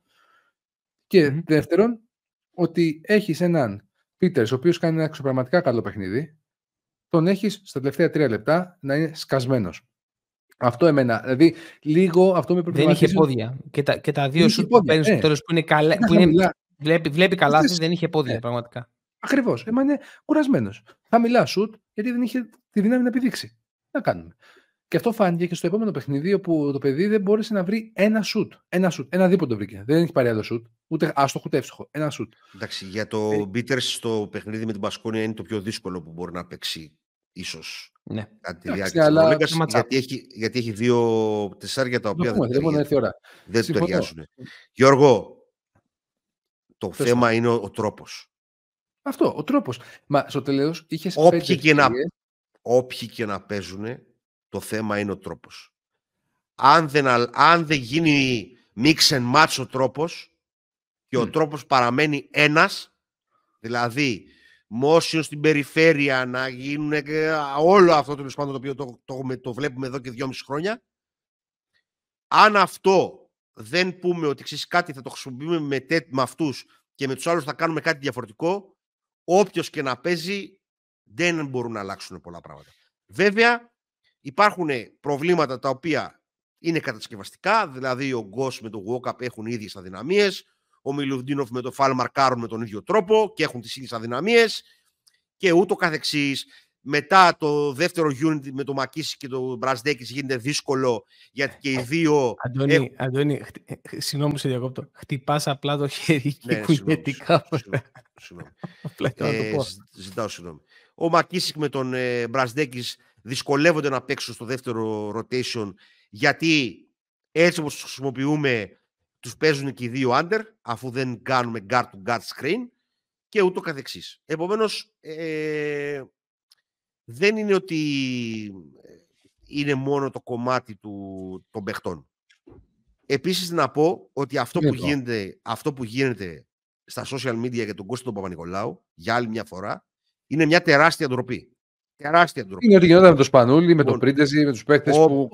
Στο podcast που γράψαμε το καλοκαίρι, είχαμε προβλέψει ότι θα γίνει κρέμασμα φέτος τις αποδόσεις του. Και είναι λογικό, έτσι. Μετά από 2 σεζόν που ήταν καταπληκτικός. Ήταν ο τύπος, είχε έναν τραυματισμό που μπορείς να σταματήσεις τον μπάσκετ. Αφήνω αυτό στην άκρη. Δύο χρόνια ζητάμε δεύτερο τριάρι. Για να μην γίνει αυτό που έγινε το φέτος. Ναι, ναι. Η απάντηση σε αυτό, ακόμα και φέτος, είναι ότι προτιμάμε να παίξουμε με 3 γκάρτ παρά να έχουμε δεύτερο τριάρι, ή τέλος πάντων τον Μπραζδέκης που είναι ο πιο τριάρι από όλους. Λοιπόν, αυτά για να μην επαναλαμβανόμαστε. Ναι, δηλαδή, τίποτα, είναι θέμα και προσώπων και τρόπου. Ναι. Πρέπει να καταλάβουμε ότι αυτή η ομάδα είναι μια ομάδα η οποία πρέπει να παίξει αλλιώς. Ναι, ναι. Όχι 100% αλλιώς, αλλά πρέπει να βάλει ένα 50% αλλιώς, στα πλεονεκτήματά της δηλαδή, να έρθει πιο κοντά, και κατά δεύτερον όλα τα υπόλοιπα, πώς συνδυάζονται οι παίχτες και ούτω καθεξής. Αφού αυτούς έχουμε, με αυτούς πρέπει να προχωρήσουμε. Άρα, τι μπορεί να κάνει καλύτερα ο καθένας, αυτό πρέπει να πάρουμε. Το να έχεις έναν μόνο τρόπο που παίζεις, το κάνει απίστευτα δύσκολο όταν δεν έχεις και προβλέψιμο. Το κάνει προβλέψιμο και το κάνει και πάρα πολύ δύσκολο το κομμάτι του τι παίχτες θα πάρεις, πώς αυτοί θα ενταχθούν και το καθεξής. Ενώ αν πεις ότι ξέρεις κάτι, έχω την ανάγκη αυτή τη στιγμή να έρθω πιο κοντά στα πλεονεκτήματα των παιχτών μου, τότε το πράγμα μπορεί να γίνει πιο εύκολο. Αυτά. Ακριβώς. Ωραία. Θα αφήσω και εγώ το σχολείο μου ότι επειδή ταιριάζει με το μάτς με την Μπασκόνια και έχω παράδειγμα από το μάτς με την Μπασκόνια, θα το αφήσω για να το πω τότε. Οπότε προχωράμε στην 21η αγωνιστική, η οποία ξεκίνησε πάλι με Φενέρ εντός έδρας με την Μπάγκερν αυτή τη φορά. Ένα μάτς το οποίο κρίθηκε στην παράταση 98-91. Να πούμε εδώ ότι πρώτη φορά είδαμε τη Φενέρ χωρίς τον Νάιτζελ Χέις-Ντέιβις και φάνηκε αρκετά η απουσία του. Αναπληρώθηκε σε έναν βαθμό από τον Πιέρα, αλλά μας πήρε χρόνο μες στο παιχνίδι για να βρούμε αυτόν τον τρόπο και είναι και λογικό. Κάναμε ένα καλό ξεκίνημα στην πρώτη περίοδο, το οποίο ακολούθησε ένα ντεμαράζ από την Bayern, η οποία σε όλο το παιχνίδι τη διαφορά την έκανε ότι πρώτον η καλή επιθετική βραδιά του Φρανσίσκο, που είχε 21 πόντους. Δευτερευόντως και πάρα πολύ σημαντικό η επιστροφή του Λούσιτς και του Όπιτς σε καλές εμφανίσεις. Αν κρατούσα κάτι από αυτό το παιχνίδι για την Bayern, εντάξει, έχασε το παιχνίδι στην παράταση, θα κρατούσα ότι επέστρεψαν αυτά τα δύο τα παιδιά σε καλές εμφανίσεις και θα κοιτούσα λίγο πιο αισιόδοξα λίγο το μέλλον. Να πούμε ότι ο Ιμπάκα δεν έπαιξε σε αυτό το παιχνίδι. Ο Ντέβιν Μπούκερ ήταν πάρα πολύ καλός, πήρε και 36-37 λεπτά σχεδόν με 16 πόντους και 5 rebound. Νομίζω ότι το παιχνίδι Bayern το χάνει στα πολλά λάθη που έκανε. Τα 17 λάθη είναι πάρα πολύ μεγάλος αριθμός. Και για τη Φενέρ, μέσα στο παιχνίδι, όταν βρήκαμε τον τρόπο να αξιοποιήσουμε τον Πιέρ, ειδικά στο post, να πάρει τάτσες στο post, εκεί πέρα ήταν που το παιχνίδι άρχισε να γυρίζει προς την ίδια. Ο Πιέρ, ο οποίος τέλειωσε το παιχνίδι με 15 πόντους και 10 rebound, για κανένα λάθος. Κοίταξε να πούμε και τον Σκότ Γουίλμπεργκ, ο οποίος είχε 30 πόντους και έβαλε και καθοριστικά τρίποντα για να πάει το μάτς στην παράταση. Οπότε αυτά είχα εγώ να πω για το παιχνίδι. Αντώνη, Γιώργο. Να πω μόνο ότι είναι αυτό που είχα κάνει και ένα κάποτε σχολείο για τον Χάουαρτ, είναι ότι πέσα στη μέρα του Γουίλμπεργκ, είναι κακόμερη η Βαβάρη. Έβαλε 6-10 τρίποντα. Λοιπόν, τώρα πέραν της πλάκας, στο κομμάτι της Φενέρ, νομίζω ότι πλέον είναι εντοπισμένο το πρόβλημα. Είναι ότι ο Μαντάρ δεν είναι έτοιμος για το second unit και ότι δεν υπάρχει δεύτερος ψηλός που να είναι αξιόπιστα καλός σε διάρκεια πίσω από το Μότλεϊ.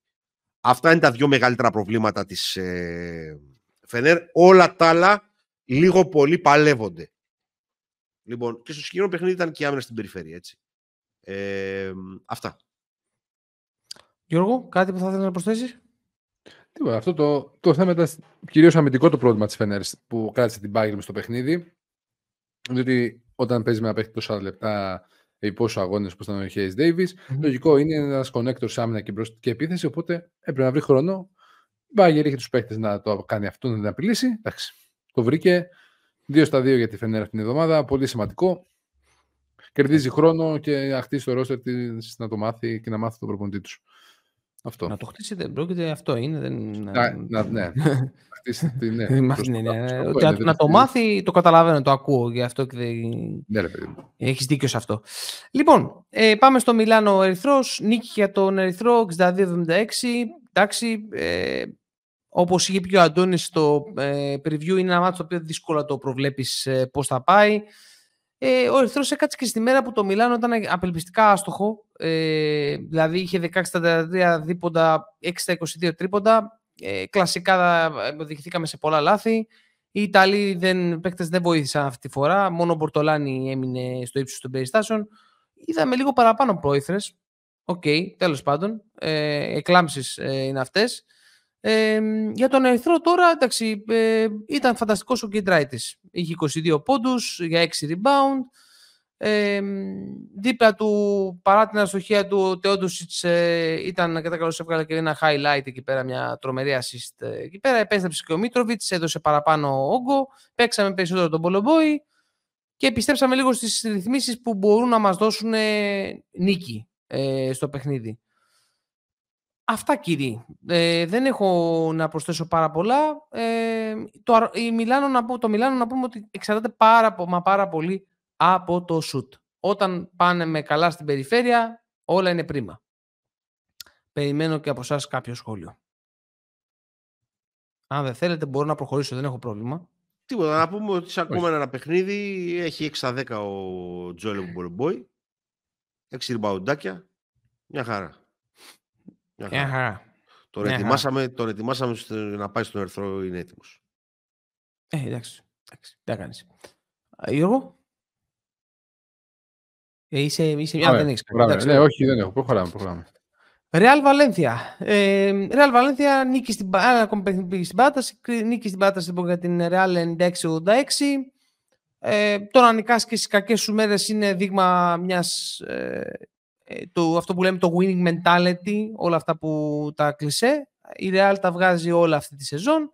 Έτσι λοιπόν, σε μια κακή της μέρα, που στην κανονική διάρκεια δεν έβρισκε λύσεις. Αμυντικά επίσης ο Ντέιβις απέναντι σε οποιονδήποτε ψηλό βρήκε, ακόμη και στον Ταβάρες, έβαλε 19 πόντους.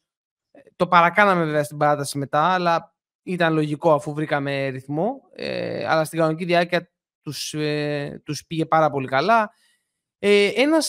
Ένα στοιχείο το οποίο κράτησε την Βαλένθια μέσα στο παιχνίδι ήταν κάποια επιθετικά rebound που πήρε στο δεύτερο ημίχρονο, τα οποία ήταν ο Πουέρτο που ενεπλάκησε εκεί πέρα.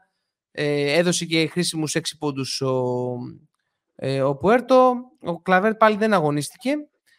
Εντάξει, το παιχνίδι πήγε ο Τζάστιν Άντερσον επίσης ήταν πάρα πολύ καλός και βοήθησε μέσα στο παιχνίδι. Chris Jones, Jovic, μια Βαλένθια η οποία θα μπορούσε να το είχε πάρει το παιχνίδι, αλλά στο τέλος του τέτοιου δεν έκανε κάποια λάθη. Τυχερό το buzzer beater του Harper, το οποίο μπαίνει και... Εκεί ο Μπουρού επιμένει ο coach, δεν δίνει τα shoot. Ένα στα 8 και μπήκε αυτό. Μπήκε αυτό, ναι, με ταμπλό. Έτσι. Ακριβώς. Μια πολύ καλή εμφάνιση εξαιρετική εμφάνιση βασικά του Ταβάρες με 18 πόντους και 19 rebound. Θύμισε γιατί είναι από τους πιο επιτραστικούς και καλύτερους ψηλούς στη διοργάνωση. Και ο Σέρχιο Κιούλα από τα παλιά έβαλε 16 πόντους μαζί με τον Φακούντο Καμπάτζο, ο οποίος είχε 19 και 7 assist. Δεν έχω να πω περισσότερα. Θα μπορούσε η Βαλένθια να το εκμεταλλευτεί αυτό το παιχνίδι. Δυστυχώς δεν μπόρεσε. Πάλι είχαμε 9 στα 30 τρίποντα. Παρούσαμε μέχρι να σβήσει ο ήλιος. Κύριοι, κάποιο σχόλιο? Ο Γιώργος δεν έχει κάποιο σχόλιο, Αντώνη. Το μόνο που θέλω είναι να παρακολουθήσω σε βάθος χρόνου τον Τζάστιν Άντερσον. Ο Πάγκος δεν έπαιξε καθόλου. Νομίζω ότι η Real κάποια παιχνίδια τα κάνει δύσκολα από μόνη της, έτσι, για να έχει κίνητρο. Possible. Προχωράμε στην δεύτερη μέρα της αγωνιστικής, το Εφές Βίρτους. 99-75 νίκη για την Εφές, η οποία από το πρώτο ημίχρονο καθάρισε το παιχνίδι, έριξε 50 πόντους στην Βίρτους, η οποία δεν είχε καμία συγκέντρωση στο παιχνίδι. Το πρώτο καλό παιχνίδι, πραγματικά πολύ καλό παιχνίδι, του Ντάριους Τόμψον, με 26 πόντους και 10 στα 12, 5 κλεψίματα για τον Τόμψον. Εδώ να πω ότι στο πρώτο ημίχρονο ήταν πάρα πολύ καλός και ο Elijah Bryant, ο οποίος εκμεταλλεύτηκε πάρα πολύ καλά. Πήγε τα αντίπαλα guard και τον Μπελινέλη, τον πήγαινε προς τα μέσα και εκτελούσε από μέση απόσταση. Σε έχω κολλήσει, Κώστα, με το πάρα πολύ σε έχω κολλήσει. Με συγχωρείς, Αντώνη μου. Εγώ φταίω, δεν φταίς εσύ. Σε έχω κολλήσει εγώ. Δεν είναι... Δεν πειράζει. Λοιπόν, Λάτζα Μπράιν, λοιπόν, 21 πόντους. Είναι φοβερό το πώς έβρισκε τα mismatch και πήγαινε προς τα μέσα τα γκάρ της Βίρτους και εκτελούσε από τη μέση απόσταση. Και φαινόταν να το είχε πάρα πολύ αυτό το σουτ. Στα θετικά τώρα είναι και η εμφάνιση του Ταϊρίκ Τζόουνς, ο οποίος επέστρεψε και έδειξε να είμαστε καλά με double-double. Τώρα για τη Βίρτους, όπως είπα και στο προηγούμενο σχολιασμό του παιχνιδιού, δείξαμε πρώτον πολλά λάθη, 18 λάθη, και στο ημίχρονο σουτάραμε με την πρώτη πάσα. Δηλαδή, χωρίς να κάνει κάτι φοβερό εφές, χωρίς δηλαδή να υπάρχει μεγάλη πίεση πάνω στην μπάλα. Και είναι ένα ακόμη μάτς στο οποίο ο Χάκετ δεν ήταν καλός. Είχε 7 λάθη και δεν υπήρχε άνθρωπος από πίσω να βοηθήσει σε αυτό. Αυτό είναι ένα θέμα το οποίο η Virtus το έχει παντρευτεί πλέον. Δηλαδή με αυτό θα πρέπει να πάει μπροστά. Γύρισε και ο Τζόντα Μίκη, ο αγαπημένος του Αντώνη. Έβαλε εκεί πέρα χαλαρά ποντάκια στο πρώτο ημίχρονο. 5 χαλαρά ποντάκια έτσι εκεί πέρα. Την εβδομάδα που γύρισε ο Τζόντα Μίκη διαλύθηκε 2 φορές η Virtus, δεν νομίζω. Δεν νομίζεις. Εντάξει, δεν είναι. Τέλος πάντων. Δεν έχω να προσθέσω κάτι, παιδιά. Ήταν από τα μάτς που τα είδα χθες. Εντάξει, τα μάτς που είναι την ΕΦΕΣ αυτό, έπρεπε να το πάρει. Ναι. Ναι. Είχε μεγάλο κίνητρο. Το είπαμε και στο preview. Και για τον Ντόμψον να πω απλώς ότι κρατάω περισσότερο τα 5 κλεψίματα που δείχνει μια διάθεση. Mm-hmm. Όσο δεν είναι δημιουργός ο Ντόμψον και περιμένουμε ένα από το σκορ του, εγώ δεν είμαι ασφαλής. Αυτό μόνο. Εντάξει, δεν είναι ότι βελτιώθηκαν τα πράγματα.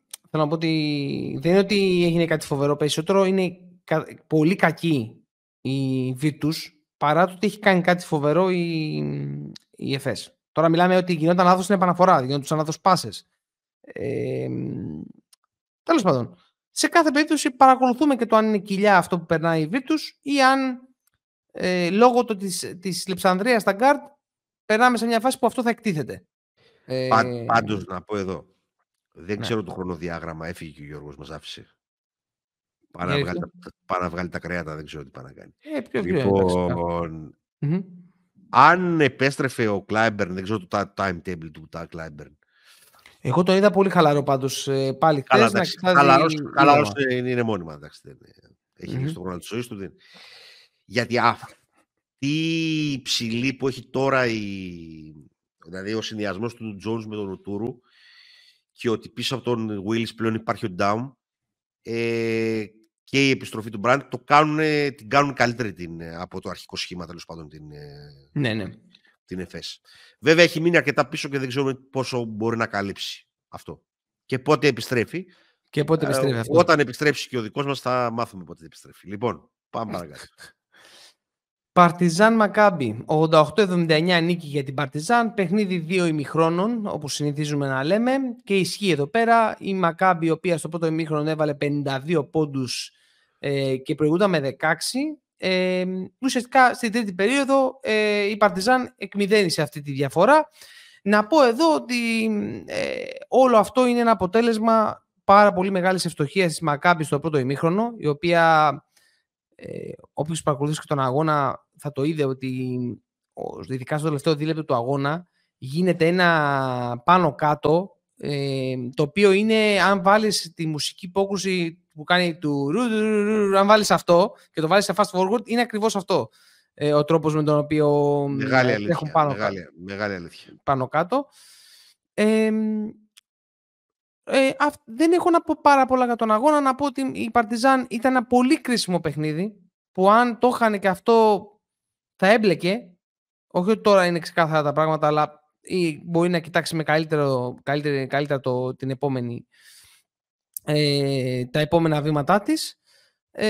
Να πούμε ότι είναι ένα φανταστικό παιχνίδι του Ντόζιερ, ο οποίος έχει 23 πόντους με 7 rebound και 3 assist.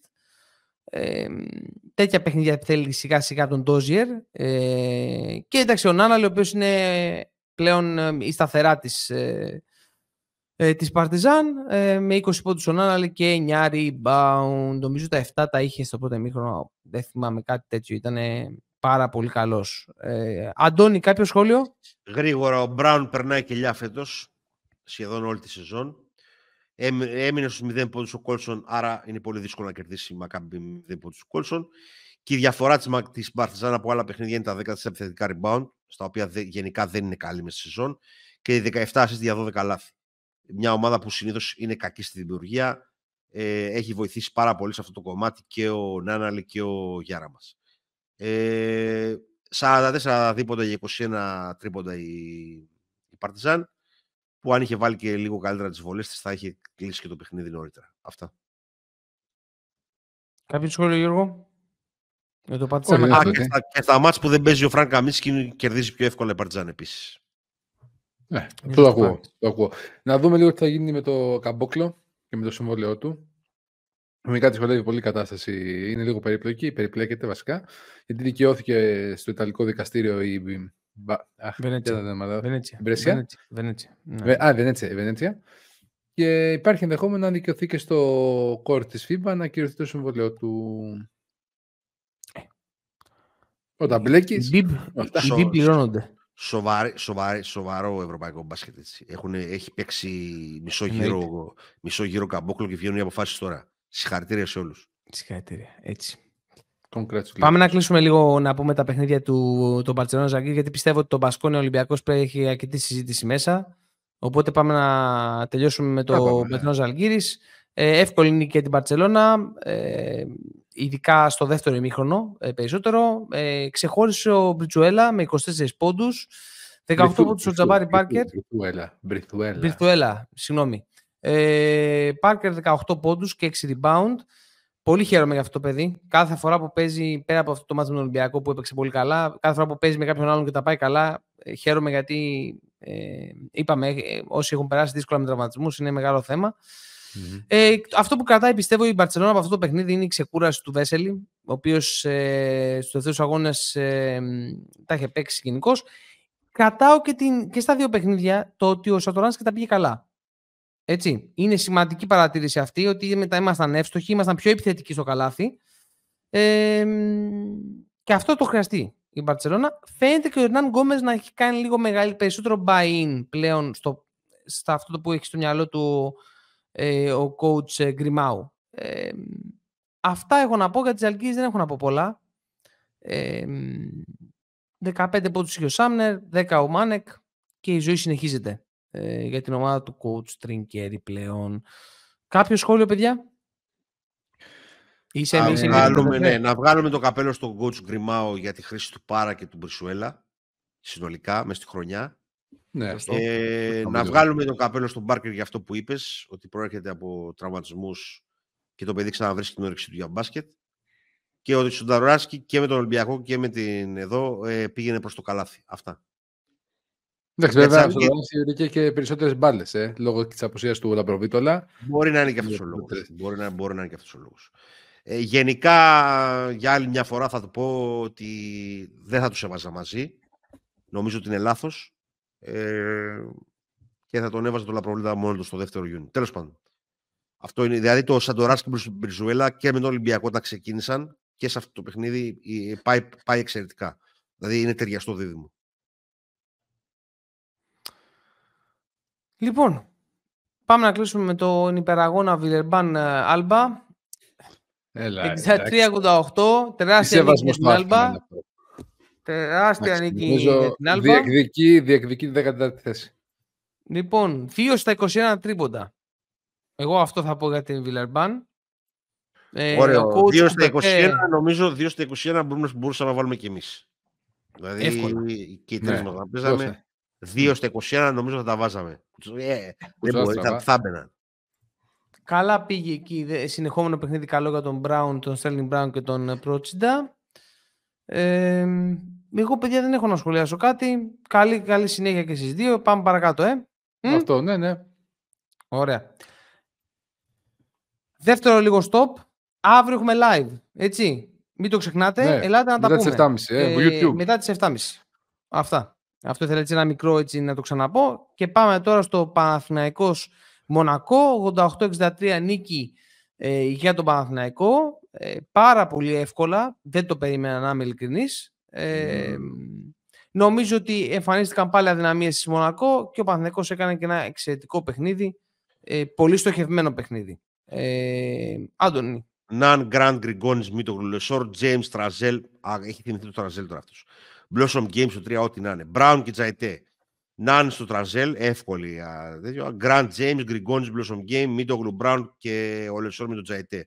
Ανάποδα τα γκάρτς για τη Μονακό και τα υπόλοιπα είναι το ίδιο. Σλούκα Αντετοκούμπο, Καλετζάκης και Ερνάν Γκόμεθ για τον Παναθηναϊκό. Κορνελή, Διαλόγου και Ρουατάρα Χολ για την Μονακό από τον πάγκο.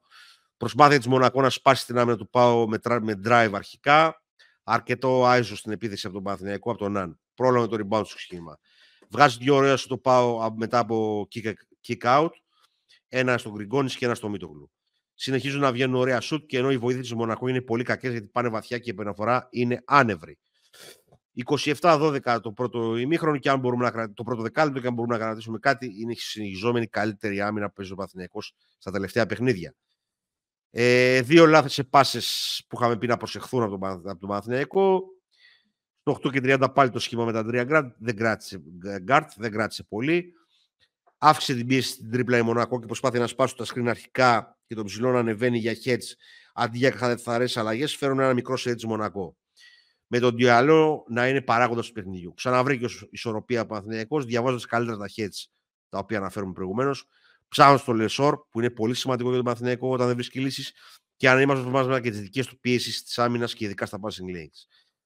Κακό μπάσκετ το τελευταίο δίλεπτο με τη Μονακό να πηγαίνει αποκλειστικά σε ISO και τον Παναθηναϊκό να μην περνάει την μπάλα στο ζωγραφιστό. 43-30 σε ένα κακό συνολικά δεκάλεπτο. Που το κερδίζει 16-18, αν δεν κάνω λάθος. Ναι, 16-18 η Μονακό. Το τρίτο δεκάλεπτο, το οποίο είναι και το καθαριστικό, που ουσιαστικά κερδίζει ο Παναθηναϊκός στο παιχνίδι, το τρίτο. Σωστά με Λεσόρ ξεκινάει ο Παναθηναϊκός μετά από αρχικές δυο κακές επιθέσεις. Τον κρατάει η άμυνα του παρόλο που στην επίθεση οι επιλογές δεν είναι καλές. Ο Τζέιμς προσπαθεί από την άλλη μεριά, αλλά με το κεφάλι κάτω. Είναι η κακή έκδοση του Τζέιμς αυτού. Και ο συνδυασμός του Λούκας Λεσόρ κρατάει τον Παναθηναϊκό μαζί με την άμυνά του και του δίνει ένα προβάδισμα 20 πόντους 64-44. Κακή άμυνα και δύο συνεχόμενα τρίποτα ήταν από κακές βοήθειες, δεν ρίχνουν διαφορά στους 12. Λεσόρ και Χουάντσο δίνουν λύσεις. Το παιχνίδι τελείωσε ουσιαστικά στο τρίτο δεκάλεπτο όμως και σε 10 λεπτά η Μονακό στο τελευταίο δεκάλεπτο δεν τρέχει ούτε ένα set play. Είναι όλα ISO. Κερασάκι του παιχνιδιού, το κόψιμο του Grant στον James. Εξαιρετικό παιχνίδι του Παναθηναϊκού που έβγαλε αρκετές ατσαρετές του εκτός από το κομμάτι των λαθών. Το οποίο πρέπει να προσέξει για τα επόμενα παιχνίδια. 21 πόντους ο Ναν, 23 ο Λεσόρ, 10 πολύτιμους πόντους και ο Χουάντσο, σωστό μοίρασμα του χρόνου Χουάντσο Μίτογλου, 18 ο Χουάντσο, 21 ο Μίτογλου, νομίζω ότι αυτό είναι τα μάμ. Για άλλη μια φορά 8 πολύτιμα λεπτά του Γκραντ με άμυνα σε όλο το παιχνίδι στον James. Και ο Αντετοκούμπο που έπαιξε 8 λεπτά και προσπάθησε πολύ στην άμυνα παρόλο που δεν σκόραρε. Για τη Μονακό τα έχουμε ξαναπεί, δεν χρειάζεται να λέμε πολλά πράγματα. Αν δεν είναι καλός ο James δεν προχωράει το πράγμα, αλλά αυτή η ομάδα δεν δικαιολογείται να έχει αυτή την εικόνα. 13 assist, 15 assist για 16 λάθη. Καταστρέφουν ουσιαστικά τα 17 rebound που είναι 13 παραπάνω από αυτά τα οποία παίρνει ο Παναθηναϊκός που είναι 4. Εύκολη νίκη τον Παναθηναϊκό που έβγαλε αρετές αθλητικότητας, βελτιώνεται αμυντικά από το παιχνίδι μέχρι το παιχνίδι και ουσιαστικά οι κακές του επιθέσεις δίνουν πλεονεκτήματα στον αντίπαλο κατά τη διάρκεια του παιχνιδιού. Αυτά. Να πούμε εδώ ότι ίσως είναι και το μοναδικό παιχνίδι που η Μονακό γράφει διψήφιο αριθμό λαθών, πράγμα το οποίο είναι σπάνιο για τη φετινή Μονακό, έγραψε 16 λάθη. Και δείχνει το πόσο καλή άμυνα έπαιξε ο Παναθηναϊκός σε αυτό το παιχνίδι. Ακριβώς, ναι, και πόσο εστιάσαμε πάρα πολύ στον James και αφήσαμε και τον Μοντεγιούνας να κάνει εκεί πέρα το παιχνίδι, να κάνει ό,τι θέλει, δεν μικρή σημασία έχει πραγματικά, ήταν πολύ έξυπνο το πλάνο. Και από την άλλη, ο άλλος θυμήθηκε τον Στραζέλ. Τώρα... Γενικά, αντιμετωπίσαμε και τους δύο, και τον Λάκη και τον Τζέμις, πάρα πολύ καλά. Χρησιμοποιώντας την ταχύτητα των 4-5 μας με heads στη βοήθεια του Grant και αυτό είχε αποτελεσματικότητα. Ακριβώς. Μου αρέσει που μιλάτε στο πρώτο πληθυντικό. Μ' αρέσει, όχι, δεν το σχολιάσω. Είχε πλάκα. Καλά έκανες. Ήθελα να πω ότι. Μπήκε μέσα και ο Δημήτρης ο Μωραΐτης εκεί πέρα. Ένα λεπτό. Εκτός από το δύσκολο ο Ματζούκας. Ήθελα να πω ότι εντάξει, ένα παιχνίδι που ο Παναθηναϊκός πιστεύω έδειξε τι μπορεί να κάνει και στην πίσω πλευρά του παρκέ. Βέβαια, όλο αυτό γίνεται πιστεύω κατά 99% λόγω Grant και λόγω της ανατοτός του Λεσόρ να μπορεί να μείνεται ψηλά στην περιφέρεια σε κάποιες περιπτώσεις. Έχουμε βρει πλέον και τα rotation. Έτσι, το έχουμε βρει πλέον το rotation και είναι όλα ξεκάθαρα. Το Πέτρο πιστεύω θα βοηθήσει ακόμα περισσότερο η κατάσταση αμυντικά τουλάχιστον. Ναι. Ναι, αν ήταν και ο Γκριγκόνης δηλαδή πιο εύστοχος, ίσως να είχε καθαρίσει ακόμη, δηλαδή να έχει ξεφύγει τελείως το παιχνίδι από ένα σημείο και μετά. Αλλά εντάξει, έκανε τη δουλειά ο Γκριγκόνης στο προηγούμενο, οπότε δεν υπάρχει κανένα πρόβλημα. Ναι. Ατενίζει, εντάξει, ξεκουράστηκε ο Μήτογλου, ατενίζει θετικά το μέλλον ο Παναθηναϊκός, εκμεταλλεύτηκε πολύ καλά την εβδομάδα. Έτσι. Έχει πατήσει γυρά στην εξάδα, μπράβο. Και ξέρεις, κυρίως είναι η εικόνα. Ναι. Υπήρχε ένας ενθουσιασμός. Έβλεπες τους παίκτες να πηγαίνουν επιθετικά πάνω στην μπάλα και έβλεπες μια ομάδα που προσπαθεί να εκμεταλλευτεί τα πλεονεκτήματά της. Επαναλαμβάνω, ο Παναθηναϊκός μπορεί να πάθει πρόβλημα με τα κακά rotation, δηλαδή να χρησιμοποιούμε παραπάνω από όσο χρειάζεται τους παίκτες και να πηγαίνουμε πολύ στο ISO. Όταν έχουμε μίξε match και σε rotation και σε τρόπο παιχνιδιού, με την καινούργια άμυνα που βλέπουμε να παίζει τα σχήματα αυτά με τον Χουάντσο και τον Τεντοκούμπο που δίνουν πολύ καλά αμυντικά λεπτά, αλλά και την βελτίωση του Λεσόρ στην άμυνα που θέλει να παίξει ο Αταμάν, νομίζω ότι είναι θετικά τα μηνύματα της εβδομάδας και πρέπει να προσεχτούν συγκεκριμένα πράγματα. Νομίζω ότι αν επανέλθει, όπως το είπα και προηγουμένως, ο Παπαπέτρου και εδώ δίνει και ένα 15 λεπτό ποιοτικό, νομίζω ότι ο Παναθηναϊκός θα τη βρει την άκρη. Τώρα το ταβάνι του θα μας το δείξει η πορεία της τα επόμενα παιχνίδια. Τα πιο δύσκολα, τα εκτός έδρας, εκεί που ακόμα δεν έχει δείξει ότι απαντάει 100%. Στην έδρα του φέτος είναι πάρα πολύ καλός, για να λέμε τα πράγματα όπως τα βλέπουμε. Ναι, με εξαίρεση το ξεκίνημα που ήταν περίεργο λόγω, εντάξει, ήταν και νέα ομάδα. Μετά όχι. Ακριβώς. Μετά το βρήκε. Λοιπόν, να περάσουμε γρήγορα για να σας αφήσω να σχολιάσετε εσείς, γιατί εγώ τα περισσότερα τα είπα με την Μπαρσελόνα, δεν νομίζω ότι χρειάζεται κάτι άλλο. Και ο Ζαμαρίνκοβιτς, Ντίες, αυτό είναι νέα ανακάλυψη ο Ντίες, τον βρήκε από το προηγούμενο παιχνίδι ο coach Ιβάνοβιτς. Σεντερκέσκης, Κότσαρ. Να πούμε ότι περάσαμε στον Πασκόνια Ολυμπιακός. 80-69 νίκη και την Πασκόνια. Πιο εύκολα και ακόμα από αυτό που δείχνει το τελικό σκορ. Walkup Κάναν, Παπα-Νικολάου, Πίτερ Σφάλ, δεν χρειάζεται να το λέμε αυτό. Κιόζα στο Walkup, Μαρίνκοβιτς στον Κάναν, Ντιέζ στον Παπα-Νικολάου, Σεντερκέσκης στον Πίτερ και τα πεντάρια Φάλ με τον Κότσαρ. Ανάποδα τα γκάρτ, δηλαδή ήταν ο Walkup στο Μαρίνκοβιτς και ο Κάναν στο Κιόζα. Το rotation ήρθα από τον Μπάκο για την Πασκόνια, ο Χάουρδο, Κοστέλο, Μακιντάριο, Μονέκη και ο Ρογκαβόπουλος. Καλά 10 λεπτά για τον Ρογκαβόπουλο. Γκος, Μιλουτίνοφ, Πετρούσεφ, Μπρασδέκης, Μακίσης και Λαρελιτζάκης για τον Ολυμπιακό. Πρώτο δεκάλεπτο, σε 4 λεπτά έχει περάσει μισή φορά η μπάλα στο φαλ. Μετά στις εντερκές και στα πόδια του Πίτερς και τον Ντίζ απλωμένος στις γωνίες Πασκόνια. Άντρες στο walk-up που ξεκινάει με 1 στα 3 τρίποντα. 4 λάθη στο 6 λεπτό και 2 φάλου walk-up. 4 τρίποντα στο παιχνίδι, 4 τρίποντα του Κάναν. Μας κρατάνε μπροστά στο παιχνίδι. 14-17. Ξεκινάμε με ένταση πάνω στην μπάλα και με τον Πετρούσεφ στο post.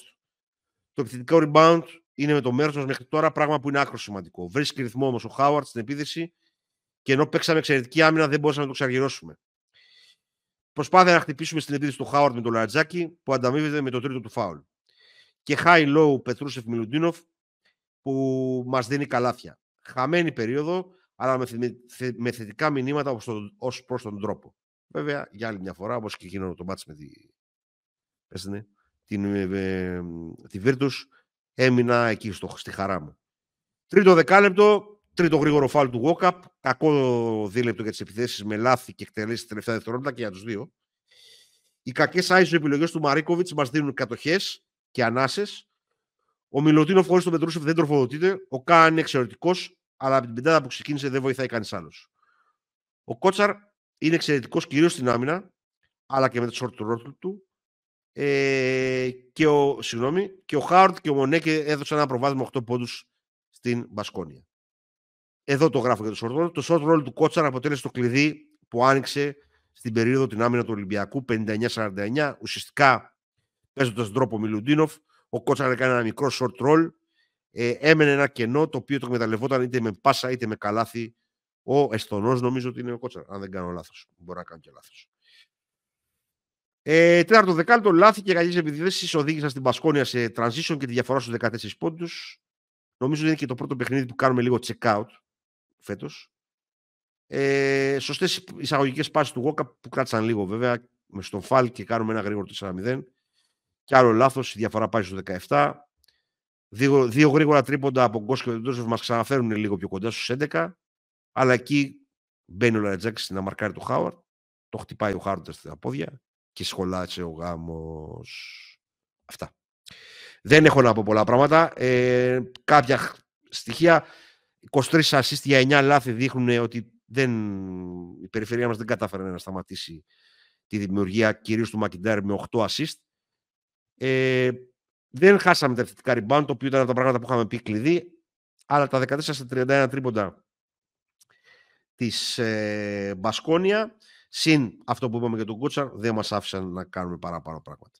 Για άλλο ένα παιχνίδι κάνουμε 17 λάθη και παρόλο που σουτάρουμε 10 στα 22 τρίποντα και παίρνουμε 11 ευθυντικά rebound, δεν είναι αρκετά για να μας δώσουν την νίκη.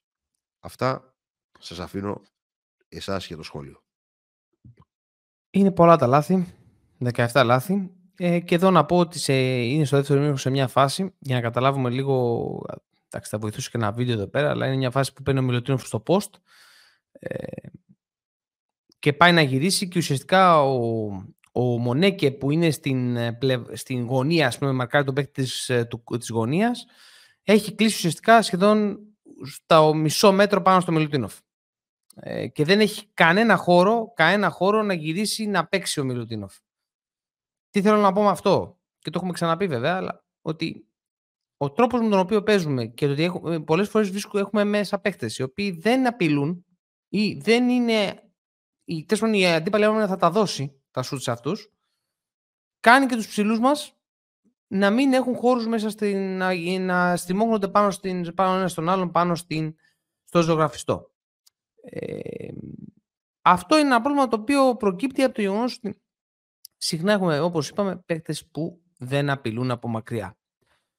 Εγώ δεν καταλαβαίνω την επιμονή στο να είναι μέσα ο Γκος, ο οποίος κάνει ένα ψιλοκαλό παιχνίδι αλλά κάνει λάθη. Του κλέβει τώρα 2 φορές την μπάλα ο Κότσαρ. Τέλος πάντων, και να μην παίζουμε με τον Γόκαπ, ο οποίος έκανε γρήγορα φάουλ, το καταλαβαίνω αυτό, αλλά θα επέμενα λίγο παραπάνω σε ένα δίδυμο μαζί με τον Γκος. Ο Γκος για μένα δεν είναι πρωτεμοχιεστής, δεν εμπλέκει σωστά τους υπόλοιπους. Εδώ θα περίμενα να δω λίγο Μήτρου Λόγκ, αφού δεν σου βγαίνει κάτι. Τα περίμενα να δω Μήτρου Λόγκ. Και είναι ένα παιχνίδι στο οποίο ο Πίτερς δεν είναι και κουρασμένος στο προηγούμενο, τραυματίζεται και με τον Παπα-Νικολάου και μπαίνουμε στη τρίτη περίοδο πάλι με τον Πίτερς, ενώ ο Πετρούσεφ είναι σε μια πάρα πολύ καλή κατάσταση στη δεύτερη περίοδο. Δεν το διαβάζει σωστά η Μπασκόνια και δεν τον αντιμετωπίζει σωστά στη δεύτερη περίοδο, αλλά σε κάθε περίπτωση δεν χάνεις κάτι να ξεκινήσεις με τον Πετρούσεφ μέσα. Και να δώσεις σε λίγα λεπτά. Ναι, και να βρεθώσει και στον Πίτερς κάποια λεπτά ξεκούρασης, τέλος πάντων. Και με τον Μιλουτίνοφ είχαν ωραίες συνεργασίες. Βάλαμε ωραία την μπάλα προς τα μέσα. Δεν κάναμε άσχημα πράγματα στη δεύτερη περίοδο. Δηλαδή, νομίζω υπήρχε μια μανιέρα από την οποία θα μπορούσαμε να ακολουθήσουμε. Το first unit αυτή τη στιγμή δείχνει προβλέψιμο και πάρα πολύ κουρασμένο. Τώρα ήταν η διπλή εβδομάδα. Είναι όλο αυτό το ότι πλέον ξέρουν και οι αντίπαλοι, όπως έχουμε πει, δεν πεταλώνουν άλογα, ξέρουν τι θα κάνεις. Θέλει νέες ιδέες λίγο. Θέλει αυτό το μίξ εν μάτς που λέγει ο Αντώνης, ναι, που παίξει το προηγούμενο παιχνίδι. Ναι, αυτά εγώ είχα να σχολιάσω. Okay. Δεν έχω να σχολιάσω κάτι παραπάνω. Γιώργο, πες και εσύ. Να κάνω μια ερώτηση, μήπως δώσω τροφή για τη συζήτηση για να προχωρήσει ο Γιώργος. Πείτε μου, σας παρακαλώ, από ό,τι έχετε να δείτε, να ανεβαίνει ο ψηλός να δίνει γρήγορα screen στα πρώτα δευτερόλεπτα της επίθεσης και να ρολάρει γρήγορα. Πριν περάσει μπάλα έχει κάνει όλο αυτό το γαϊτεδάκι. Πολύ πίσω. Πρέπει να ήταν σε κάποια μάτς με τον Πολομπόη. Με τον Black και τον Πολομπόη. Με αντίπαλο τον Παναθηναϊκό στο ελληνικό πρωτάθλημα. Ναι, αυτό. Απλά να πούμε, εγώ θα πιάσω αυτό που ο Κώστας Εντάξει, πολλά λάθη. Okay. Περίμενα να δω το Μητρουλόγκ όταν ο Γκος ακριβώς έκανε πολύ εύκολα λάθη. Δώσε μια ευκαιρία. Δεν είναι παίκτης που δεν ξέρει την διοργάνωση. Είναι παίκτης που ξέρει το επίπεδο αυτό. Μπορεί να παίξει. Δώσε λίγο την ευκαιρία εκεί που είναι όλα χαμένα να κοιτάξεις κάτι καλύτερο. Εμένα αυτό που με προβλημάτισε με την Μπαρτσελόνα, με προβλημάτισε και χθες. Βλέπεις ένας παίκτης που δουλεύει καλά στο δεύτερο δεκάλεπτο. Δώσε την ευκαιρία να σου δώσει κάτι διαφορετικό στο τρίτο. Η ομάδα. Όχι, η ομάδα δεν πιστεύω ότι η πρώτη πεντάδα διαφωνώ ότι είναι κουρασμένη. Ο Πίτερς και ο Γόκαπ που παίζουν μόνοι τους είναι κουρασμένοι. Και κάνουν, ο Γόκαπ κάνει κοιλιά αυτή τη στιγμή. Και είναι λογικό να κάνει κοιλιά όταν παίζει μόνος του. Ο Πίτερς μετά από τα τόσα λεπτά που παίξε με την Μπασκόνια, με την Μπαρτσελόνα, είχε αντιπάλους τους. Αυτού είχε απέναντί του δύο παίχτες που ήταν πολύ κακοί στο ματσάρισμα μαζί του, και ο Σιντεκέρσης και ο Μονέκε. Δεν βρήκε χώρους, τον έκλεισαν πάρα πολύ καλά, άρα χάσαμε από αυτή την πηγή δημιουργίας. Και μετά από εκεί πέρα το χάος. Δεν μπορώ να καταλάβω τη συνύπαρξη κόντρα σε τέτοιους αντιπάλους και το Λαριτζάκη και το Μακίσικ. Σε αυτό το παιχνίδι ταιριάζει περισσότερο ο Μακίσικ στη θέση 2 και βάλει τον Μπρασντέικης λίγο παραπάνω στο 3 να δώσει ανάσταση στον κακό Παπα-Νικολάου, ο οποίος Παπα-Νικολάου έχουμε πει περνάει και αυτός το δικό του, τη δικιά του κοιλιά αυτή την περίοδο και είναι απολύτως λογικό. Δώσε κάτι διαφορετικό. Κάνε κάτι που δεν το περιμένει ο άλλος. Το να κερδίζεις, δηλαδή βλέπεις μια πεντάδα σου αποδίδει καλύτερα, ρε παιδί μου. Δώσ' της λίγο χρόνο στο τρίτο δεκάλεπτο. Ή αν δεν θέλεις να δώσεις όλη την πεντάδα, βάλε αυτό που λες. Το Πίτερς, το Πετρούσεφ στο 4 με το Φαλ. Οκ. Θα κάνει κάτι, δείξει κάτι διαφορετικό. Δηλαδή εκεί λίγο πιστεύω ότι έχουμε κολλήσει και εκεί λίγο πρέπει να βγούμε από το comfort zone που έχουμε μπει στα τελευταία 2,5 χρόνια και να δείξουμε κάτι διαφορετικό. Να προσπαθήσει η ομάδα με αυτά τα τελικά που έχει. Κάτι τρομερό δεν γίνεται, αλλά μπέρδεψε και λίγο τους άλλους. Δεν μπορεί να δει. Υπάρχουν θέματα. Και ο Γκος χθες που ήταν. Θα δει κάποιο στατιστική, θα πει: έκανε γεμάτο το παιχνίδι. Ναι, αλλά έκανε και πολλά λάθη. Κακές αποφάσεις στην επίθεση. Πολλά χαμένα εύκολα lay-up. Δηλαδή θέλει μια συνέπεια. Συγγνώμη που σας διακόπτω τώρα. Θα επανέλθω σε αυτό. Το πρόβλημα ξεκινάει το πώς κρίνεις τη σεζόν που τελειώνει. Λοιπόν, δυσκολεύεσαι λοιπόν στα play-off και στο Final Four με συγκεκριμένα πράγματα. Ότι θες τόνωση αθλητικότητας και θες και ένα παιδί το οποίο να μπορεί να βγαίνει έξω από το σχήμα, έξω από το πλάνο και να μπορεί να κάνει κάτι την μπάλα με τα χέρια του. Να μπορεί να περάσει το προσωπικό του αντίπαλο και να σταματήσει, να σουτάρει από τις βολές, να πάει all the way στο καλάθι. Έναν Μακίσικ που να μπορεί να σουτάρει κιόλας. Και να σουτάρει με τον τρόπο που το λέω. Δεν εννοώ να σουτάρει τρίποντα. Λοιπόν. Αυτά είναι τα δύο πράγματα που σου λέει το περσινό σου ρόστερ. Ασχέτως τι θα έχανες. Αν έχανες και πράγματα όπως έχασες, έπρεπε να καλύψεις και αυτά. Ναι. Λοιπόν, και ξαναλέω, για τελευταία φορά, για φέτος. Ο Γκος με το Walkup έχουν τα ίδια μειονεκτήματα και ο Μιλουτίνοφ με το Φαλ έχουν τα ίδια μειονεκτήματα. Αυτά εντωμεταξύ δεν καλύπτονται είτε από το 4 είτε από το 2. Συν το κρέμα με τον Παπα-Νικολάου. Αυτή είναι η... Εμείς αποφασίσαμε οι τρεις πρώτες επιλογές μας να είναι οι λιγότερο αθλητικοί μπασκετμπολίστες της Ευρωλίγκας. Ο Γκος, ο Μιλουτίνοφ και ο Σίγμα. Η απάντησή μας στην περσινή χρονιά ήταν αυτό. Δεν αποτελεί έκπληξη τίποτα από ό,τι βλέπουμε.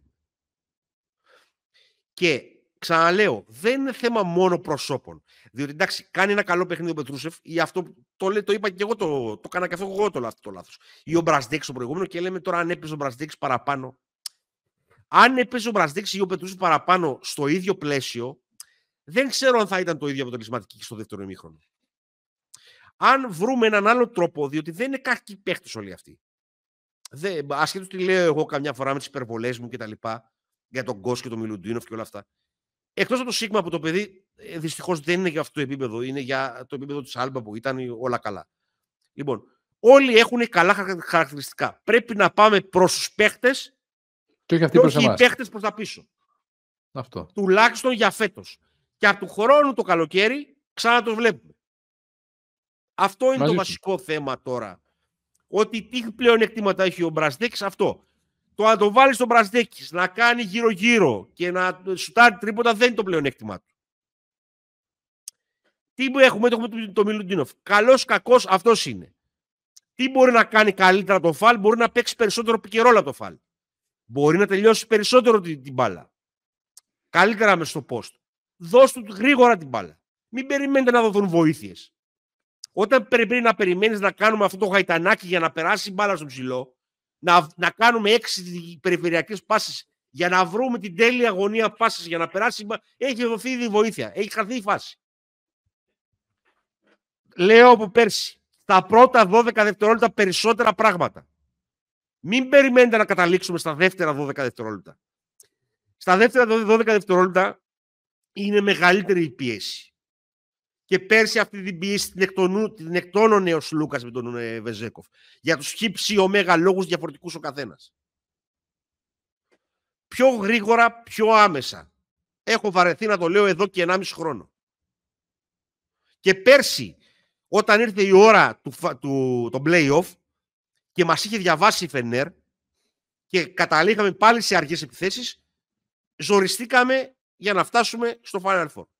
Φέτος που έχουμε χάσει 2 βασικούς παίχτες και είναι λογικό να έχει πέσει λίγο το επίπεδο και με τις επιλογές που κάναμε βασικά, όσο παίζουμε τόσο πιο αργά, τόσο πιο μας διαβάζει η αντίπαλη επίθεση. Δεν είναι το μπάσκετ.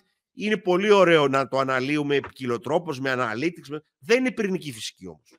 Είναι κάποια πράγματα τα οποία είναι απόλυτα εξηγήσιμα. Λοιπόν, ο Κώστας Μπαρτζόκας δήλωσε ότι θέλουμε restart και τα λοιπά και όλα αυτά. Πάρα πολύ ωραία και εμείς είμαστε μαζί του και ό,τι λέμε εδώ το λέμε κάθε φορά με αυτά που βλέπουμε στο γήπεδο. Όχι επειδή συμπαθούμε ή αντιπαθούμε κάποιον. Εντάξει, με κάποιους παίκτες εγώ λέω τα παιδιά δεν το κάνουν. Εγώ με κάποιους παίκτες που δεν τους μπορώ καθόλου το κάνω. Αλλά να βλέπουμε και την πραγματικότητα. Η πραγματικότητα είναι αυτή. Είναι σκληρή. Αυτό. Αυτά. Ναι. Πολλά περισσότερα και άλλα ακόμα θα τα πούμε στο live μας αύριο μετά τις 7.30 στο YouTube. Σας περιμένουμε όλες και όλους. Συντονιστείτε, κάντε subscribe. Αλλιώς δεν μπορείτε να συμμετάσχετε χωρίς subscribe. Και δεν ζητάμε και πολλά. Δεν κοστίζει κάτι. Μας ακολουθείτε σε όλα τα social. Spotify, Apple Podcast, Google Podcast, YouTube Music, τι έχει γίνει αυτό τέλος πάντων. Twitter, Facebook, Instagram, rating, subscribe, σχόλια, feedback, κατεβάζετε Substack Reader Application, δωρεάν είναι, μπαίνετε στο The All Arounders Hub, το newsletter μας, διαβάζετε κείμενα, λεπιδρούμε εκεί στα threads, όμορφα, μη τοξικά και μπασκετικά. Και εννοείται, κόλλησα το μυαλό μου, μοιραστείτε το με τους φίλους σας, να μεγαλώσει και άλλο το community το οποίο χτίζουμε σιγά σιγά με τη βοήθειά σας. Και για να σου δώσω μια λύση, μας ακούτε σε Apple Podcast, Spotify και όπου αλλού ακούτε τα podcast που σας αρέσουν. Πολύ ωραίο, το αγοράζω. Και τελειώνουμε με τα υπόλοιπα. Συμφωνώ πάρα πολύ με αυτό. Να είστε καλά και ευχαριστούμε πάρα πολύ για τα σχόλια. Ιδιαίτερα αυτήν την εβδομάδα είχαμε μεγάλη επίδραση. Να είστε καλά και τα λέμε αύριο. Σας περιμένουμε. Τα λέμε αύριο. Χαίρετε, γεια σας. Γεια χαρά. Γεια σας, ευχαριστούμε πολύ. Τα λέμε αύριο.